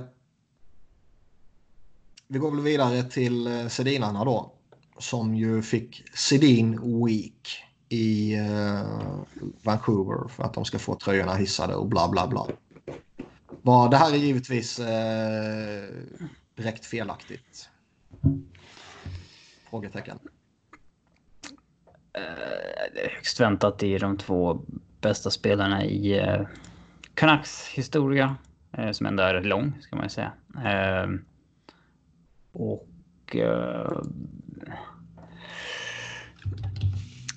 Ja, man har alltid undrat hur deras tröjhissning skulle bli. Om det skulle vara så att eh, de hissas ihop eller om de... Eh, Syns samma, ja. eh, ja. Det blir ungefär som, som väntat. Eh, jag såg att, att de skulle bli hissade i Vancouver är ganska eh, logiskt, men... Eh, vad, vad, vad tror ni om Hall of Fame?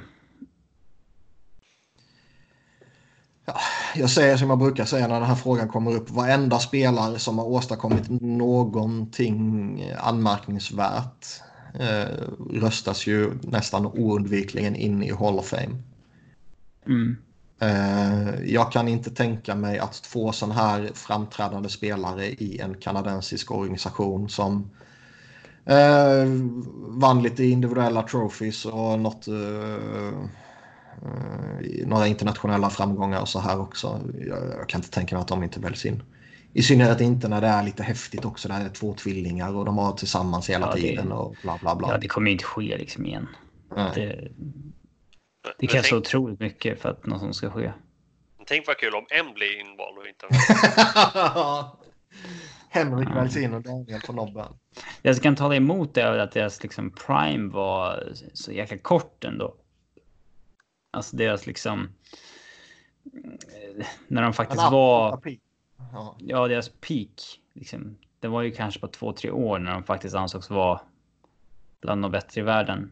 Annars har det alltid funnits en, en ganska stor skara spelare som eh, varit framför. Eh,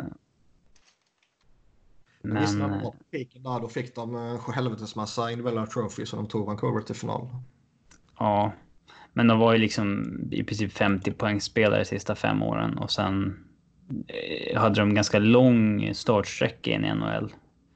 Det dröjde ju till efter lockouten innan man blommade ut till point per game-spelare. Och det, det, var ju dock, då ska det också sägas att det var ju, det räckte ju inte till eh, topp 40 poängligan i princip den säsongen. Mm. Det var ju en säsong när det, eh, ja, scoringen ökade drastiskt i ligan. Eh, men ja, alltså det är ju, de har gjort mest poäng i Canucks historia och var, varit kaptener där och så vidare. Det är ju liksom väldigt eh, väntad eh, hyllning. Däremot så tycker jag att mycket som eh, den här tycker jag är fullt legitim, men det känns som att vissa börjar liksom hissa tröjor nu för att liksom de vill ha något sånt event varje år för att ja, typ marketing reasons och sånt där. Det känns, börjar kännas lite sådär alltså. Du börjar hamna i min ringhörna nu. Nej, men nu ska Pronger hissas i St. Louis. Kom inte här och snacka skit om Chris Pronger. Ja, jag vet inte. Nej, men alltså. Fan. Nio säsonger i Blues. Jag vet inte om det räcker, tycker jag. Nej, det är klart det inte gör ingen det. Stanley Alltså, Cup eller någonting. Alltså så här rent. nej, nej, däremot gjorde han ju sjuka avtryck där på rent, alltså med lite personliga awards och grejer. Ja, ja. Mm, Jo, precis. ja, alltså. Det, jag, jag tycker att det ska spela in att... Alltså du, du kanske gjort nio fantastiska år i Blues, vilket han gjorde. Eh, eller åtta åtminstone, han var skadad en hel av säsongerna. Men eh, det ska ändå påverka att du har spelat i... Eh, ja, man kan ju inte räkna in Arizona, men... Du alltså, har spelat fyra andra NHL också. Ja. det, det ska ändå försvåra möjligheten att hissas någon annanstans, tycker jag. Alla som har lyssnat på den här podden i några år vet vad jag anser om tröjhöjsningar och vilka som ska förtjäna det. Eh, ingen av de här tre förtjänar det. Om du... Ja, även om du har kravet man måste ha vunnit där. Det finns ju fler krav utöver det. Ja, givetvis. Säger man minst 10 år. Nej, men man ska vara där lång tid, man ska ha vunnit där och man ska gärna ha några individuella trophies. Det, där någonstans tycker jag, eller så ska det vara någon liksom Ray Bork i Boston som jag alltid brukar ta upp som ett typexempel på någonting som kan eh, där man kan undgå någon av kategorierna. Hasek i Buffalo. Nej, Jo, nej. det räckte inte att han var en... Eh, Det räcker inte att man är bäst i världen i sju år. Nej. Jag tycker Holmström borde få sin tröja hissad. I Detroit, ja. Fyra Ja. Stanley Cup. Och bara spela i Detroit hela karriären liksom. Nej, där, där är ju en organisation där det är... ehm, eh, ja, alltså... Ja, kraven är otroligt höga. I och med att man eh, har en så lång och rik historia. Mm.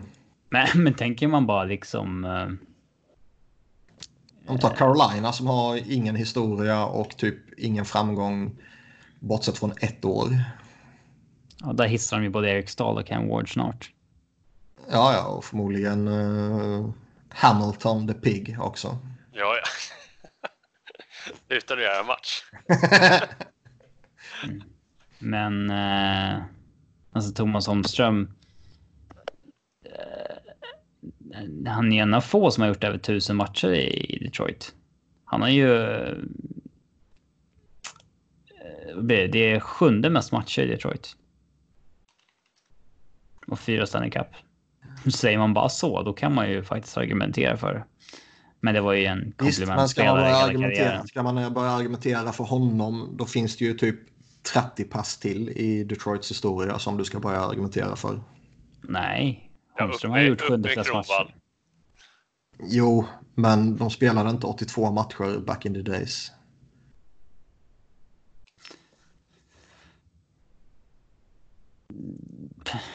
Nej. Jag har rätt och du har fel. Nej, men det här kravet att, att man ska ha vunnit är ju... Det, går ju inte att upprätthålla. I så fall... Det handlar ju om vad det har gjort för den... Den individuella klubben liksom. Eh, vissa lag kommer ju aldrig vinna för det är snart 32 lag i ligan. Så att, eh, Nej, men så är det givetvis. Men jag har ändå mina, enligt många, snedvrida eh, krav. Vad är det här med att man får en vecka? Liksom? Vad tycker ni om det tramset?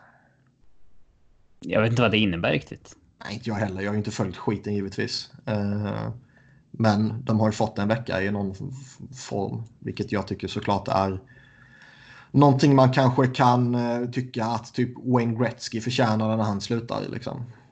Men Sedinarna, det är ju för helvete. Ja, det är de största som har spelat i Vancouver, så det är ganska rimligt. Det var, jag tyckte att det var lite... Eh, det var väl halvkrystat när de hissade Bure med tanke på att han spelade så kort tid. Mm. Där tycker jag att det var alldeles för få matcher för Vancouver. Eh, vi lämnar Vancouver och Sedinarna bakom oss och eh, när vi har Emil här så går vi in lite mer på Keynes. Vi har redan pumpat av lite när vi bakade in det i tidigare punkter i, i körschemat. Men eh, ja, ska Cam Ward få tröjan hissad?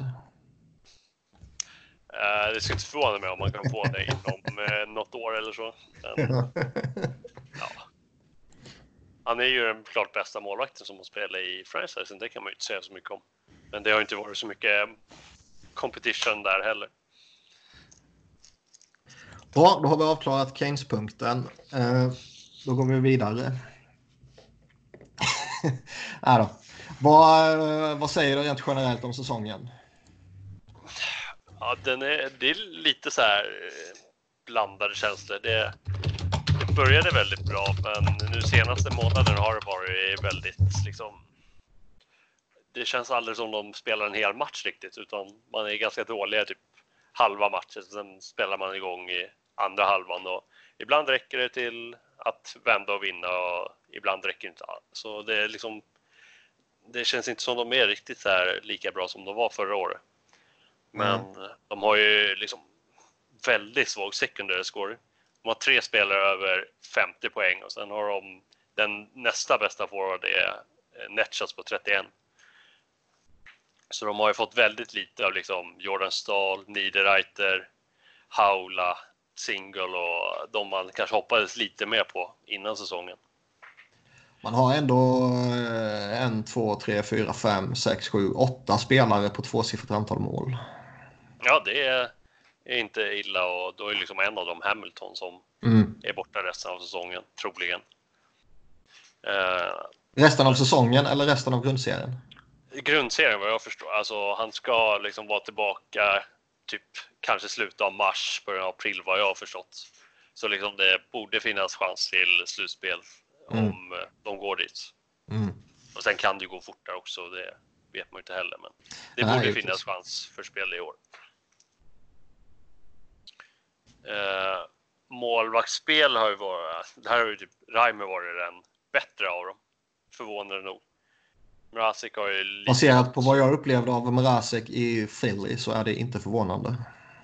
Mrazek hade så bra år förra året. Ja, jag vet. Sen fick han nytt. Som sagt, det var ju tur att de skrev bara två år. Och det är väl därför man inte vill skriva långt med målvakter för det hade varit lite jobbigt att sitta med ett här femårskontrakt på Mrazek Mhm. nu som han ser ut i år. Darling-kontrakt. Ja, ja precis. Eh, som sagt, det är galet att man blir av med Darling-kontraktet för Reimer som ändå varit ganska bra i år. Mm.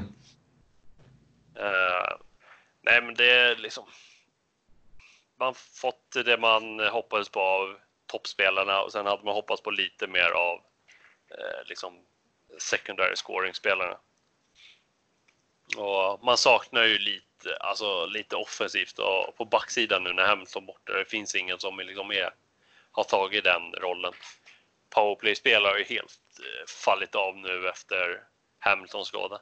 Mm. Det är inte någon av de två uppställningarna som ser speciellt bra ut. Och, nej, det funkar inte alls. Det, på så sätt kan man ju ändå se att de vill ha in, säg typ en Sami Vatanen typ som kanske kan vara en powerplay-specialist och stiga upp där. Mm, nej, jag håller med. Eh, vi har ju båda två eh, lag i den här sjuka jävla slutspelsjakten i ja, Metropolitan i, i synnerhet och Eastern Conference i allmänhet. Där eh, Carolina för tillfället befinner sig utanför slutspelsplatserna med 69 nice poäng. Eh, Columbus 71, Flyers 71 på de båda wildcard-platserna och sen har vi New York Islanders på 72 poäng på tredjeplatsen i Metro. Eh, visst, det är, det är några matcher som, som diffar sådär. Islanders har spelat 56. Flyers 58, Columbus 59 och Carolina 57. Sen får man väl inkludera Florida på 66 poäng och 57 matcher också. Men de jagar ju också Toronto som är trea i Atlantic på 68 poäng. Så. Det känns som att det kommer leva in i slutet och eh, man är, det är så frustrerande att man kan vara som typ Flyers var vid något tillfälle liksom delad nionde bästa laget i ligan men utanför slutspel. Ja, Carolina är 11 just nu i hela ligan men mm. utanför slutspel. De hade ledig Pacific delat med Vancouver just nu. Ja, exakt. Och eh, det blir man ju arg över. Ja, det, det är inget så här lyckokänsla man har när man ändå går så pass bra men kan missa slutspel ändå. Flyers är ju nu mitt uppe i, i en ja, nyckelsträcka av säsongen där man möter Florida två gånger om och man möter Islanders och man möter Columbus två gånger om. Um, där kan man nog, beroende på vad som händer där, man vann ju båda matcherna mot Florida, man torskade mot Islanders. Men beroende på vad som händer där så kan ju mycket avgöras. Ehm, um, Keynes har ju inte en sån tydlig rädda med matcher, men vi pratade typ igår eller förrgår du och jag så pratade vi om att man ännu inte har mött Pittsburgh till exempel. Nej, man möter dem fyra gånger i mars. Mm.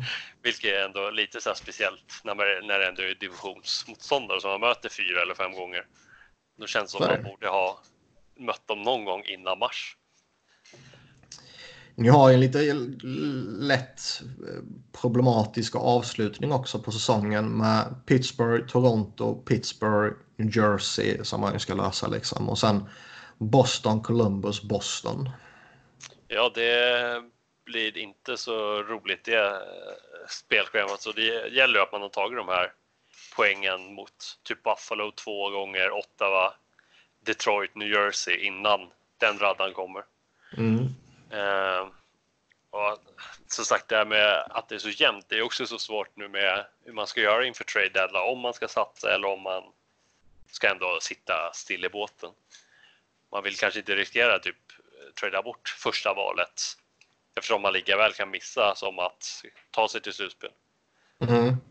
Och det innefattar ju också så många lag så det finns ju en liten risk att trade deadline blir avslagen som det typ har varit de senaste åren. Eh, men man liksom just nu känner man sig väldigt liksom, stressad över alla poängtapp som kommer.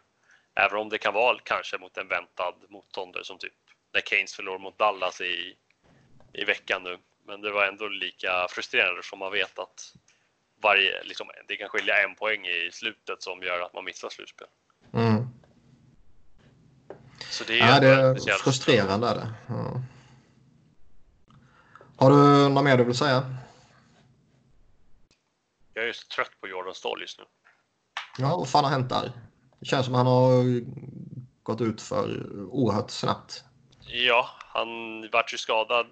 Han missade ju typ 30 matcher med hjärnskakning förra året, men sen gjorde han ett väldigt bra slutspel och såg liksom väldigt inspirerande ut. Men i år så liksom, han har noll offensiv överhuvudtaget. Jag kan inte minnas när senast han gjorde mål ens. Och alltså, han har 6 miljoner tre år till efter det här. Så det är ju inte här- någon Ja, så här... man svettas över det eller? Ja, alltså tidigare har man liksom ändå bara, ja men han ligger på runt 40, ja, 40 poäng, 40-50 och är en väldigt bra defensiv center. Nu liksom, ja, kanske 30 poäng och samtidigt så är det inte lika liksom stabilt bakåt. Så det börjar bli ett lite jobbigt kontrakt där. Och han Mm. sitter ju också med en no trade klausul så man kan ju inte liksom eh, dumpa honom eventuellt i en expansionsdraft eller så heller utan då måste man ju protecta honom. Mm. Annars har man ju ändå ganska bra på liksom kontraktsfronten. Att man har Terraveinen i fem år till på 5, vad är det, 5,5 är ju ett av de bästa kontrakten i NHL. Man har väldigt lite problem. Alltså rent ca- alltså, cap-friendly-sidan ser ju ganska trevlig ut ändå. Ja, och typ så här liksom. Ben Reeves kontrakt går ut nu. Han skulle man väl kunna släppa. Edmundson går ut. Det är liksom, man sitter ju ofta inte på så här långa jobbiga kontrakt. utan Det är ju typ startkontraktet som är problemet där. Mm. Eh, Erik Haula har det ju pratats lite om att han kanske kan vara på väg bort. Ja, Eh, det, det det verkar ju... Det kom ju något jävla rykte om att han, han, typ hans personlighet och Brinda Moores personligheter inte liksom synkade. Han Nej, har haft precis. lite problem också. Han har haft skadeproblem och han Ja. och frugan fick ju missfall och vad fan det var för skit också liksom. Ja, precis. Men jag tycker Eh. ändå, alltså. I grunden är det ju en, en bra spelare som man tycker att det borde kunna finnas något värde i att kanske antingen släppa för den där backen eller kanske göra två separata trades där man tradar för en back samtidigt som man gör en annan trade med, med Haula och få in något pick eller någon prospect som man kompenserar för att man ger upp i den andra traden. Ja, eh, det där med mellan han och Brindamore verkar ju ha varit att eftersom han är UFA i år så vill ju han gärna liksom ha så mycket ja, leverage som möjligt i sommar och då tyckte väl han, eh, vad jag förstod det som, att han inte fick kanske den istid som han ville ha. Mm. Och det är inte riktigt Brindamores. Liksom, Brindamore är väldigt så här, gör allt för laget och inte så mycket för sig själv liksom. Så det Mm. var väl det som liksom brast där och han var ju healthy stretch precis innan All-Star matchen. Och han var ju väldigt bra för, eller i början på säsongen, då liksom gjorde han ju mål eh, väldigt mycket. Men sen efter hans skadeproblem så, och den här episoden så har han varit ganska liksom osynlig. Så man får se om han studsar tillbaka eller om han blir tradad eller vad som händer nu. Till nästa vecka. Det är ändå en sån där spelare som jag typ skulle kunna tänka mig att, gå efter om jag behöver eh, fylla ut min middle six i någon form. Ja, han är ju väldigt nyttig liksom. Eh, han kostar två- 2,75 den här säsongen och sen UFA då som sagt och det, och det är ju hanterbart på, Ja. på, för många lag. Ja, precis. Så det är liksom inte något enormt kontrakt att ta på sig. Mm. Eh, ska vi gå vidare? Ja. Vi trampar in på lyssnarfrågorna och eh, har ni några tankar om Jocke-Harju Nylander-traden nu när vi har lite mer data att gå på? Eh, jag tycker väl fortfarande att... Eh, eh, alltså man, man ska ju alltid utvärdera en trade baserat på då. Alltså spelarens värde då. Och det förvånar mig fortfarande att deras värde ansågs vara jämnbördigt baserat på vad Nylander hade gjort i AHL som inte var särskilt imponerande. Mm. Eh, men... Eh, och jag tycker väl att det är liksom... Eh, det är ju Buffalo som har fått den bättre spelaren. Men jag förstår inte vad de håller på med fortfarande för att... Vad fan skulle de med Montour, Miller och Jokiharju till om de fortfarande tänkte hålla fast vid Bogosian och Ristolainen? Ja, gud, deras backsida är ju Framförallt Ristolainen. Alltså Bogosian har knappt spelat och så vidare. Men Han sattes ju på waivers här nu också. ja, och han kommer inte plockas upp av någon. Förmodligen inte. För att han har sån jävla hög capita.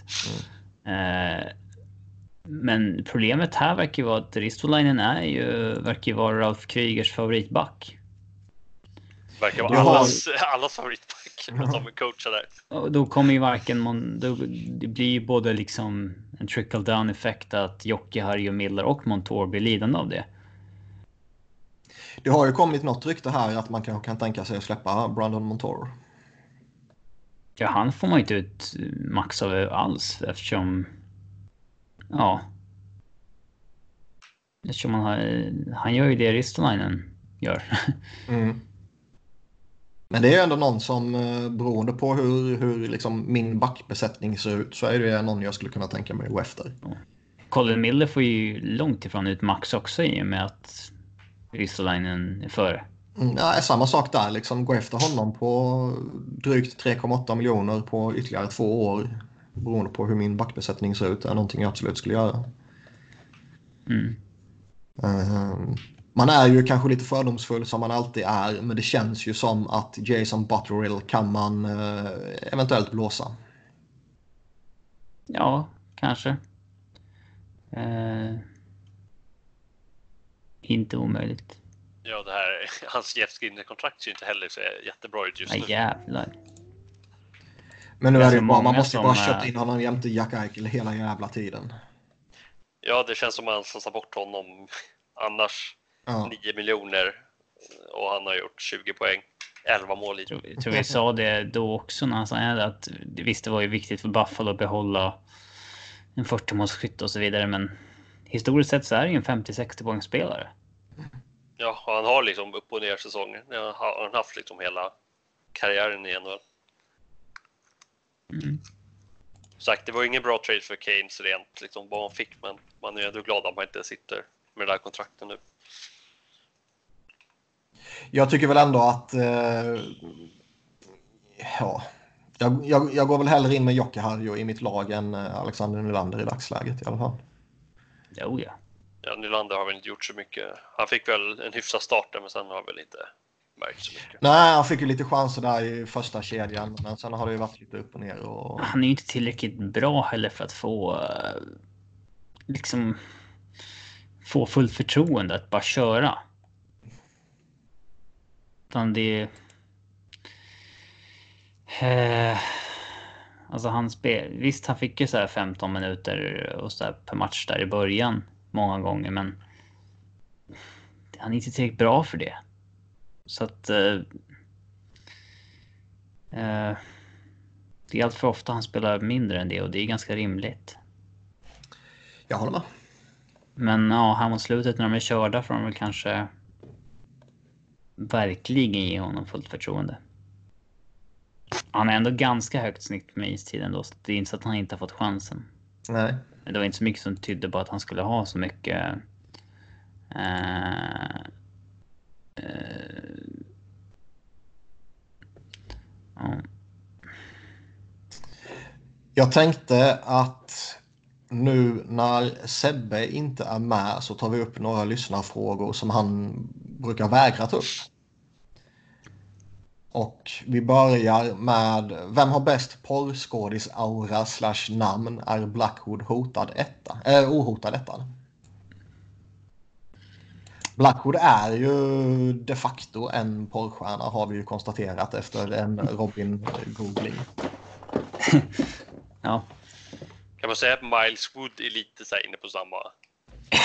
Ja, Helt klart. Alla som heter Hunter i efternamn skulle jag också kunna, eh, har ju också den... Eh, jag vet inte om vi har någon spelare i ligan som heter Hunter. Men eh, Eh, ingen man ganska vanligt namn ändå. Ja. Om man bara pratar själva aura sådär så är ju Austin Matthews självklar. Ja, hans morsa. Äh, mustaschen där. Den, den är ju den är både så jävla fin och så jävla obehaglig. Mm. Har vi något annat? Eh, Inte vad jag komma på bara. Inte vad man kommer på på rak arm. Så, Blackwood och Miles Wood är ju bra. Austin Matthews är bra. Uh, ja, det känns som att det kanske är de som får göra upp om det. Vi har ju också den här som har stått på körschemat bra länge nu. Och som kan vara eventuellt eh, känslig givetvis. Men eh, man måste ändå kunna resonera kring det. Sen kanske man inte ska gå in på detaljer. Men hur tror ni att NHL skulle förbjuda vid en gud förbjude tragedi lik den som hände Lokomotiv Jaroslav för några år sedan? Skulle laget få stå över resten av säsongen? Skulle man spela med AHL-spelare? Eller skulle man få ta in spelare från andra lag likt en expansionsdraft? Stå över säsongen tror jag. Om det hände försäsong som det var för ja, dem. eller, ja, precis. Mhm. Eller typ mitt i säsong. Det känns ju... Sen skulle det ske en expansionsdraft tror jag. Ett år senare. Ja, det kan man ju inte göra under säsongen. Det, det, Och alltså, inte spontant heller. nej, ja, men fan på måndag kör vi det här gubbar. Mm. Däremot kan jag mycket, alltså. Jag skulle absolut kunna se eh, ett läge där om det här skulle ske. Där de andra lagen i någon form av solidaritets eh, uppvisning eller vad man ska säga liksom typ erbjuder det här laget som då drabbas att eh, nej, men vi kan göra någon form av examinationsdraft. Det kan, jag, det kan jag se, men jag tror inte det kan genomföras. Och jag tror väl också att skulle det ske så alltså det känns så jävla oundvikligt att man bara måste stå över resterande del av säsongen när det än sker. Alla administrativa problem som skulle uppstå i att liksom få ett nytt lag på plats skulle... Jag tror det skulle bli för jävla svårt att bara lösa det på, på så kort tid som det ändå skulle krävas för att man skulle kunna spela vidare. Och då har vi inte ens pratat om alla emotionella problem. Nej, gud. Alltså... Även om hela laget och alla på flygplanet skulle förolyckas så har man ju fortfarande kvar en jätteorganisation hemma vid. ja, och är det försäsong så har du ju ett halvt A-lag med oftast. Typ. Eh, Men det är ja, alltså. Trots att det har skett redan så är det ju så jävla svårt och bara sätta sig in i vad det liksom skulle innebära. Mm. För jag, jag, jag, jag ska villigt erkänna att liksom det är klart att man påverkas, i alla fall i mitt fall är det klart att jag påverkas mer eller mindre beroende på om det här är något som jag har en relation till eller inte. Jag har liksom ingen relation till KHL. Jag har ingen relation till brasiliansk fotboll som det var med det här fotbollslaget som jag tyvärr inte kommer ihåg vad de hette som kraschade också häromåret. Tja, tja. Något sånt, något sånt ja. Ja. ja. Ja, det vart ju, KL-tragedin vart ju enormt mycket större i Sverige för att eh, Stefan Liv var med. Jo. Det är ju, och det är ju givet liksom. Han har ju Ja. sjukt charmig på alla sätt och vis och sådär. ja, mycket stor historia i landslaget. Och, Ja. och så. Men eh, skulle det ske i NHL oavsett liksom när och hur och vilka och så vidare så skulle det ju påverka mig oerhört mycket mer än vad ett brasilianskt fotbollslag eller ett KHL-lag gjorde. Mm. Och det är svårt att sätta sig in i, i det liksom. Uh, jag, jag, jag kan inte i min vildaste fantasi tänka mig att man försöker ens spela vidare säsongen. Nej även om man kan fylla på med AHL-spelare, bara lyfta upp hela den truppen så eh, jag kan inte se det liksom. Däremot kan man ju, alltså. Vi har ju sett tidigare att ligan om någonting sker kan kompensera. Alltså typ Sharapanov när han gick bort fick ju Rangers något extra draftval typ. Ja, det verkar finnas regelverk Ja, för. men liksom. Om det här sker skulle det här laget liksom, ja ah, men ni får alla val i, i sommarens, i första valet i sommarens, eller första rundan i, i sommarens draft. Ja, det tror jag inte. nej, men, men liksom, nej men här får ni x antal val. Uh, Ja, nå- något, det tror jag. Men inte en hel runda. nej, det var överdrivet givetvis, men. Uh, ja, det är fascinerande och givetvis känsligt, men jag tycker ändå man ska kunna. Det som verkligen skulle kunna ställa till är ju vad, alltså om ägare sånt där på planet också i så fall. Mm,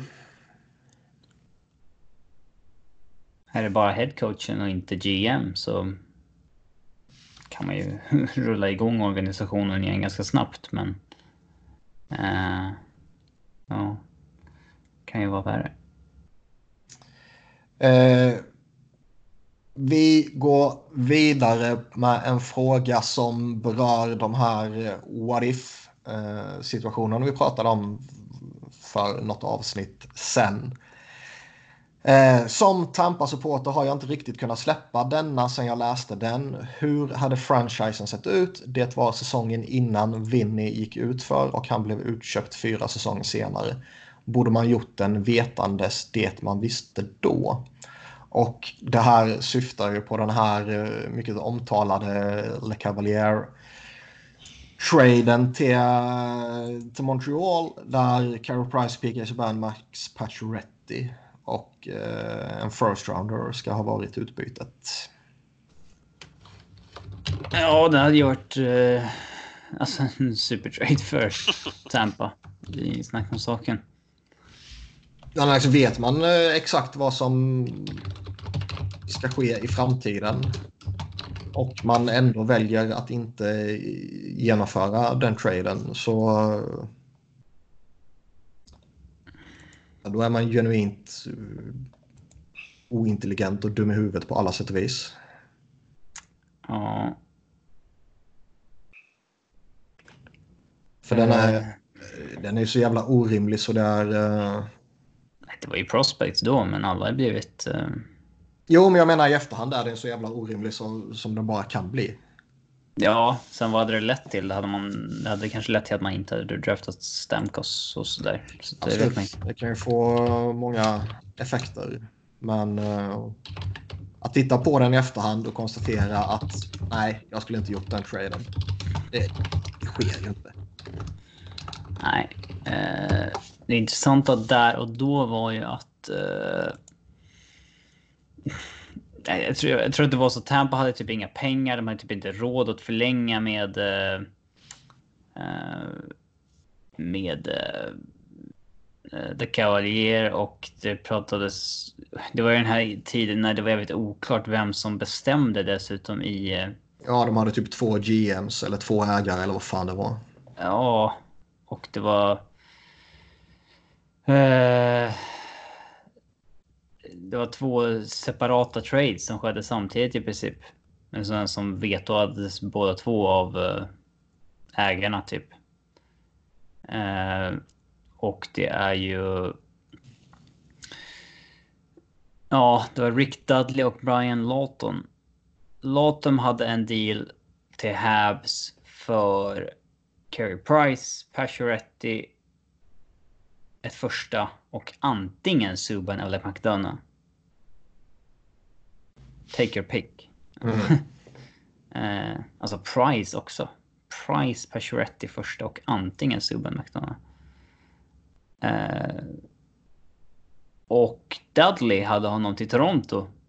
Le Cavalier mot Kabele, Antropov, Jonas Höglund. och antingen Brad Boyce eller ett första val. Det ena förslaget är ju lite bättre än det andra känner jag. Mm. Beror på hur mycket term Höglund hade i och för sig.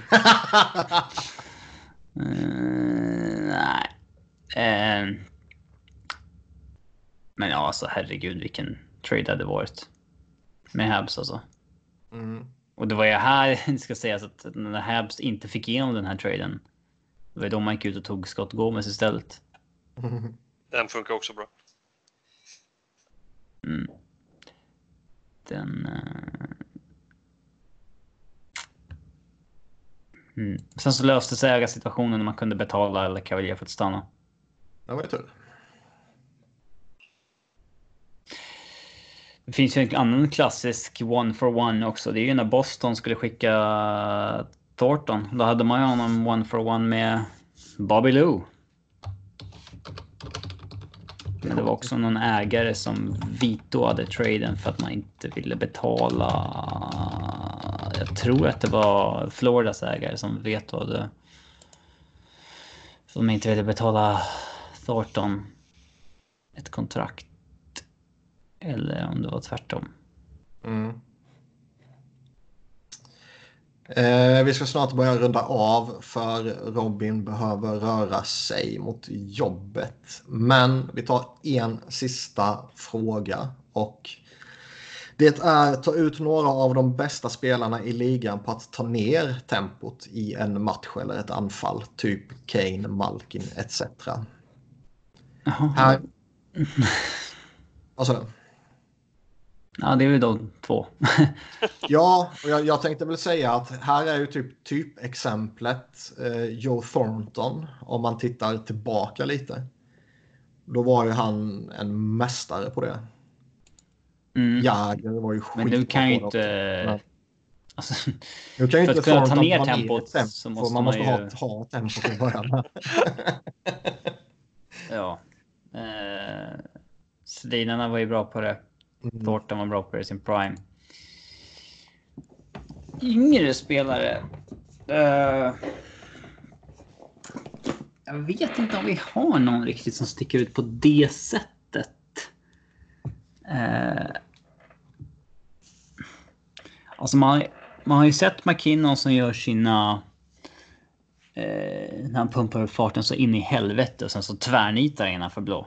Mm. För att ge sig själv space. Eh, men det är ju mer en stoppfint bara än att eh, liksom dra ner tempot Mm. för att liksom hitta en öppen passning. Eh, Malkin är ju lite av den förra skolan som har det där i sig. Kane också. Eh, men yngre spelare som man har sett göra det är Elias Pettersson har lite det där tycker jag.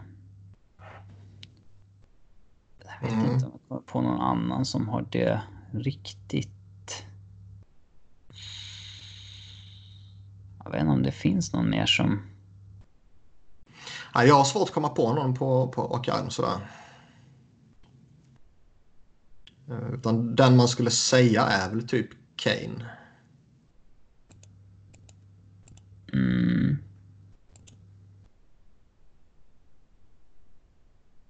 Ja, jag vet faktiskt inte. Vem är bäst på det i våra lag då? Emil, vem är bäst på det i Keynes? Uh, uh, vem skulle man ta? Det skulle nog vara te, uh, Tervainen skulle jag tro. Mm. Aho är mer, alltså han är ju mer speed-aktig. Är lite mer så här. alltså har man speeden så är det ganska naturligt att... alltså när du får Använder. pucken att nu drar jag upp tempot till en nivå där inte många hänger med. Varför ska man Oftast, inte göra det liksom? nej, oftast är ju det här också lite oundvikligen så kopplat till lite åt playmaker-hållet. Att du, du liksom drar ner tempot för att hitta den där passningen typ.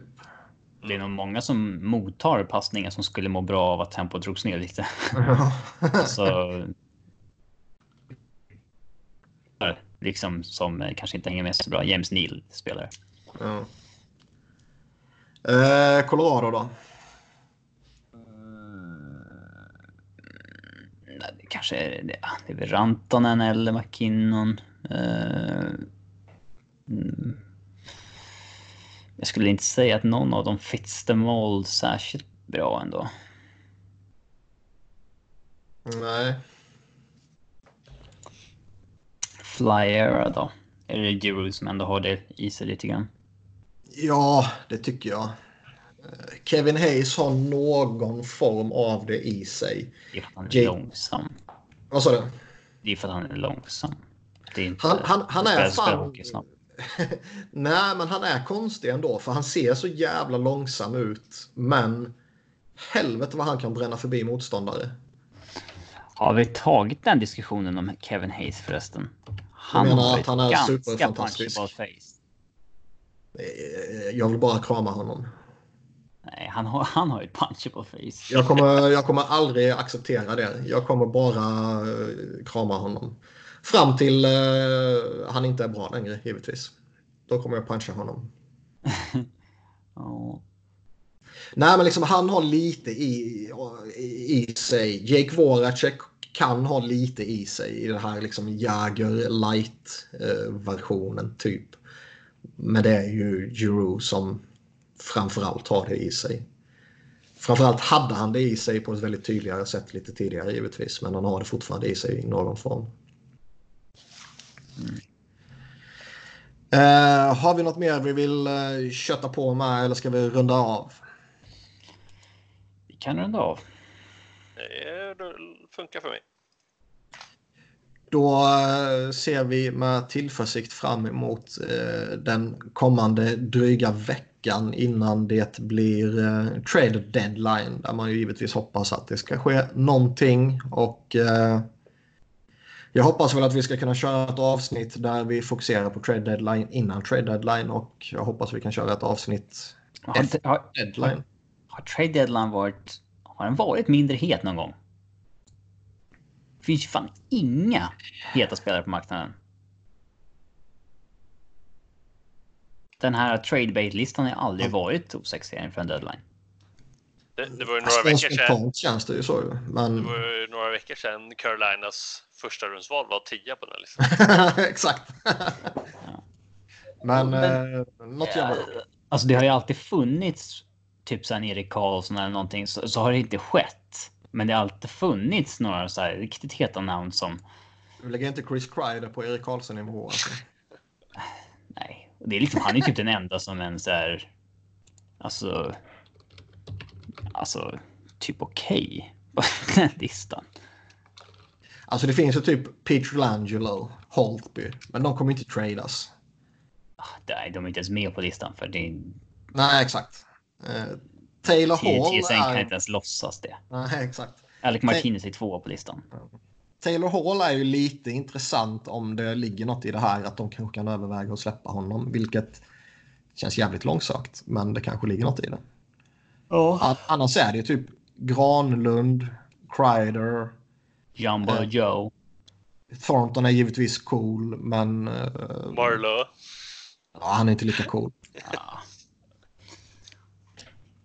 Men eh, ja, vi ska väl snacka upp den och vi ska snacka ner den sen hoppas jag. Eh, till dess får ni stå ut med det här avsnittet. Eh, Emil, tack så mycket för att du ställde upp med lite kort varsel var det ändå. Det är lugnt. Eh, Robin, keep it hanging. Har du löst dina Pepsi-problem? Nej. Illa, illa. Börjar bli stort nu. Ja. Det är nästan så, har, har, du kontaktat Expressen eller Aftonbladet och gör en sån här gråta ut-artikel? ja, det, det, vad skulle, hur skulle bilden se ut på en sån? Alla såna där uh, gråta ut-artiklar, då är det ju så här, då stagear man alltid en bild där man uh, ser väldigt ledsen ut. Nej, alla ser det vara att jag sitter framför... Uh, du sitter framför datorn, ser väldigt ledsen ut och jämte dig står det en tom Pepsi-glasflaska. Jag sitter framför gottebiten.se som jag brukade beställa från och det är en 404 error. Liksom att de har lagt ner. Så kan du ta upp dina Dplay-program samtidigt. ah, ja. Uh, vi, vi tackar för oss där och eh, på återhörande.